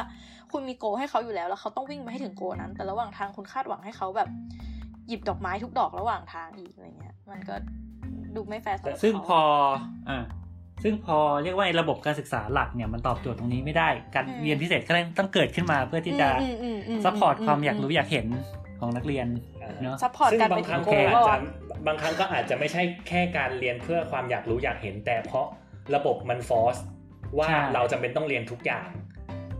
และเมื่อเราไม่ได้สนใจทุกอย่างการกวดวิชาจึงเกิดขึ้นเพื่อทำให้สิ่งที่เราเคยไม่สนใจและด้อยกว่าชาวบ้านเขาด้วยความที่แบบว่าเราเป็นงูที่บินไม่เป็นบินไม่เก่งแล้วเราก็พยายามจะทำให้มันบินได้เหมือนชาวบ้านเขามันก็เลยเกิดสิ่งที่เรียกว่ากวดวิชาขึ้นมาซึ่งอาจจะเกิดจากความอยากของเราอาจจะเกิดจากความอยากของพ่อแม่เราที่อยากให้เราก็ได้ก็ว่ากันไปแต่เอาจริงๆเนี่ยตอนที่ว่าอธิบายเรื่องที่เกี่ยวกับว่าแบบประสบการณ์การสอนอะตอนแรกอะว่าจะถามว่าสุดท้ายแล้วอะคือเราอะมองว่าเราเองก็คิดอยู่เหมือนกันว่าแบบเราจะแบบสอนพิเศษนู่นนี่นั่นเหมือนกันนะฮะมีแบบสุดท้ายเป็นคำถามสุดท้ายว่าแบบมีคำแนะนำไหมว่าถ้าเกิดเราที่แบบก็อยากจะสอนพิเศษหารายได้เหมือนกันเนี่ยฮะแบบมีคำแนะนำอะไรแบบนี้มั้ยในมุมมองของที่ทำมาก่อนแนะนำในเรื่องไหนวะแนะนำว่าแบบสอนยังไงหรือแบบหาลูกค้าหรือไปนั่งสตาร์บัคยังไงให้ไม่โดนจับอะไรอย่างงี้ไม่เคยนั่งสตาร์บัคอ่ะมีคำแนะนำอะไรสักอย่างไม่ควรจะโดนจับอยู่แล้วนะคือสำหรับเรานะสำหรับเรารู้สึกว่าเราเอาความเค้าเรียกอะไรความสบายของคนสอนเป็นหลักเลยถ้าเราสอนให้แบบเค้าจำเฉยๆอ่ะแบบไม่ได้สอนให้เขาเข้าใจอ่ะซึ่งถามว่าสอนให้เข้าใจยังไงเดี๋ยวค่อยว่ากันอีกทีเนาะคือถ้าสอนให้จำเฉยๆแบบไม่เข้าใจเราจะต้องสอนหลายรอบเลยเพราะฉะนั้นเราจะไม่ทำเราจะสอนให้เขาเข้าใจว่าทำไมมันถึงเป็นอย่างนี้อะไรอย่างเงี้ยซึ่งพอเขาเข้าใจอย่างนึงแล้วอ่ะมันก็จะต่อยอดได้ง่ายขึ้นด้วยทำให้ต่อไปเราสบายขึ้นเพราะฉะนั้นถ้าอยากสอนแบบสบายก็สอนอย่างให้เข้าใจสอนให้เขาเข้าใจว่าทำไมถึงเป็นอย่างนั้นคือพยายามดึงให้เขาถามให้ได้ว่าเขาไม่เข้าใจตรงไหนเขายังงงตรงไหนอยู่เขายังสงสัยตรงไหนอยู่อะไรเงี้ยแล้วเราก็ต้องตอบคำถามเขาให้หมดอะไรมาเนี่ยประมาณนั้นแหละอันนี้คือความเห็นของเราแก้วพิมพ์มาสั้นๆว่าสอนในสิ่งที่อยากสอนอยากแชร์ความรู้แล้วจะแฮปปี้ใช่ถูกอันนี้ก็อย่างอีกอย่างนึงเหมือนกันสอนในสิ่งที่อยากสอนแล้วจะดีอันนั้นคือสิ่งที่ดึงเขาไว้มากเลยนะสัมภาวิริยะจิตตวิมังสาคือเขาอ่ะเคยยังไงเขาเคยคิดว่าวิชาที่เขาอยากสอนมากๆอ่ะคือประวัติศาสตร์เว้ยแต่คือถ้าเขาสอนประวัติศาสตร์อ่ะไม่น่าจะมีใครมาเรียนเพราะว่ามันไม่สามารถใช้ไปสอบได้คือมันจะใช้ไปสอบไม่ได้มันไม่ใช่กฎวิชานั่นเองเพราะว่าเขาจะไม่สามารถคือเราแค่สอนคือเราก็สอนในความรู้ที่เราอยากจะสอนเฉยๆอย่างเงี้ยไม่ใช่คือเรารู้สึกว่าประวัติศาสตร์มันคือกระบวนการอะนึกออกไหมคือแล้วก็อย่างพอดแคสต์นี่ก็เป็นการสอนอย่างนึงหรือเปล่าก็เหมือนแบบถ้าเหมือนคนชอบอะไรแล้วแบบเปิดเพจไงเปิดเพจเล่าเรื่องนู่นนั่นนี่อะไรเงี้ยใช่แต่หมายถึงว่าประวัติศาสตร์คุณพูดได้อย่างมากก็คือมีหลักฐานอันนี้ที่บอกว่าอย่างนี้ดังนั้นเราจึงตีความว่าอย่างนี้บาหลักฐานเขียนว่าอย่างนี้แต่คุณไม่สามารถนั่นไปได้ว่าแบบอะไรเกิดขึ้นแบบอย่างแน่นอนอะนึกออกปะแล้วการที่แบบจะสอนเพื่อให้เด็กสอบแบบมันคือการที่เราจะต้องตัดความเป็นไปได้ของกระแสรอบๆทั้งหมดอะแล้วให้เด็กจำเฉพาะที่เป็นกระแสหลักเพื่อให้เขาไปสอบอะไรเงี้ยมันก็เลยเป็นอะไรที่เราค่อนข้างตีกับตัวเองคือเราอยากสอนนะแต่ว่าเราก็รู้สึกว่าแบบ สอนไปคือคุณก็เอาไปสอบไม่ได้เผลอๆจะทำให้คุณแบบซัฟเฟอร์กับข้อสอบอีกต่างหากสับสนซะอีกแม่บีมต้องแรงซัพพลายเรามีแต่แบบเราไม่รู้ว่าดีมานด์จะมีไหมใช่ไหม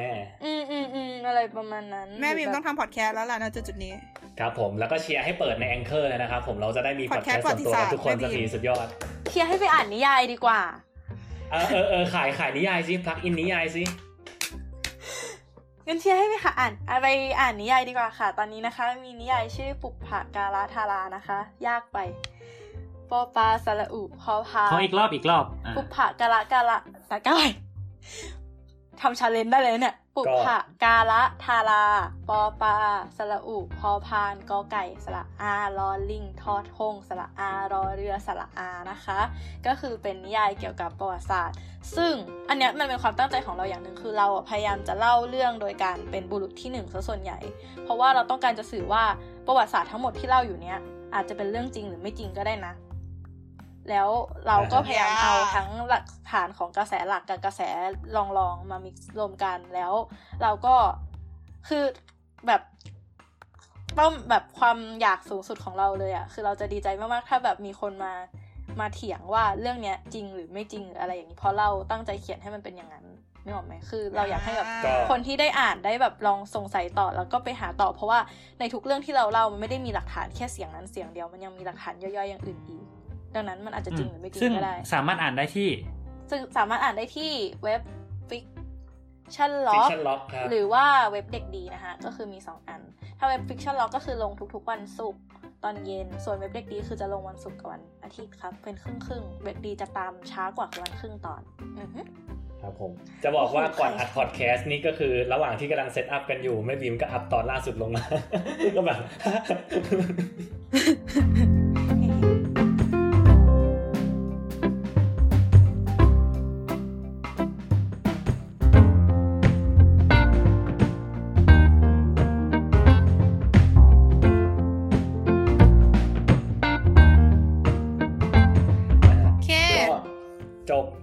สำหรับเทปแรกที่เราคุยกันทั้งประสบการณ์การเรียนพิเศษและประสบการณ์การสอนพิเศษ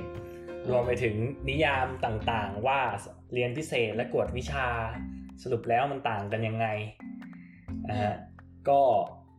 คิดว่าถือว่าเป็นเทปเปิดที่ดีแล้วกันเป็นการวอร์มอัพเท่าที่ว่าเขาเรียกว่าอะไรนะมันแทบจะเป็นทิปปิคอลสลัดผักอยู่แล้วล่ะว่าเทปแรกเราจะต้องมาเถียงกันเรื่องนิยามกันก่อนนะฮะแล้วก็ประสบการณ์นู่นนี่นั่นเนาะมันเป็นพิธีกรรมวัฒนธรรมอันนี้ถามว่าเทปต่อไปเนี่ยเราจะมาคุยกันเรื่องอะไรจะเจาะลึกไปในประเด็นไหนหรือเราจะมาจับหัวข้ออะไรที่เราจะได้มาเถียงและตบตีกันในสลัดผักก็ติดตามกันต่อในสลัดผักเทปเรียนพิเศษนี้ในเทปที่2และอื่นๆต่อไปเพราะคิดว่ามันไม่จบเทปหน้าหรอกเชื่อผมสินะฮะก็ฝากช่องทางการติดตามครับเอาเลยทุกคนเงียบโอเคครับก็ Facebook นะครับสลัดผักสลัดโบวาไรตี้นะครับหรือว่า Twitter @ สลัดผัก@ สลัดโบทีเอสครับหรือว่าชื่อสลัดผักวาไรตี้ใบคนเดิมก็กลับมาแล้วอะไรใบคนที่ใบผู้พูดชื่อแอคผิดก็คุยกันในแฮชแท็กสลัดผักนะครับหรือว่าแอดสลัดโปรทีเอสมาเลยก็ได้เพราะว่าแท็กแล้วมันก็อาจจะหายอะไรเงี้ยก็ถ้าเกิดแบบมีใครอยากแลกเปลี่ยนในเรื่องเกี่ยวกับมีประสบการณ์การเรียนพิเศษมีเรื่องหน้าเผือกหรือมีอะไรที่อยากแลกเปลี่ยนกับเราอะไรเงี้ยก็มาคุยกันได้สำหรับเทปหน้าก็เดี๋ยวรอฟังกันแล้วกันว่าจะเกี่ยวกับอะไรคิดว่ายังไม่จบหรอกเทปนี้นะสำหรับเรื่องการเรียนพิเศษและการกวดวิชามีอะไรให้พูดอีกเยอะเลยครับก็วันนี้ก็ขอลาไปก่อนนะครับสวัสดีครับสวัสดีค่ะสวัสดีครับ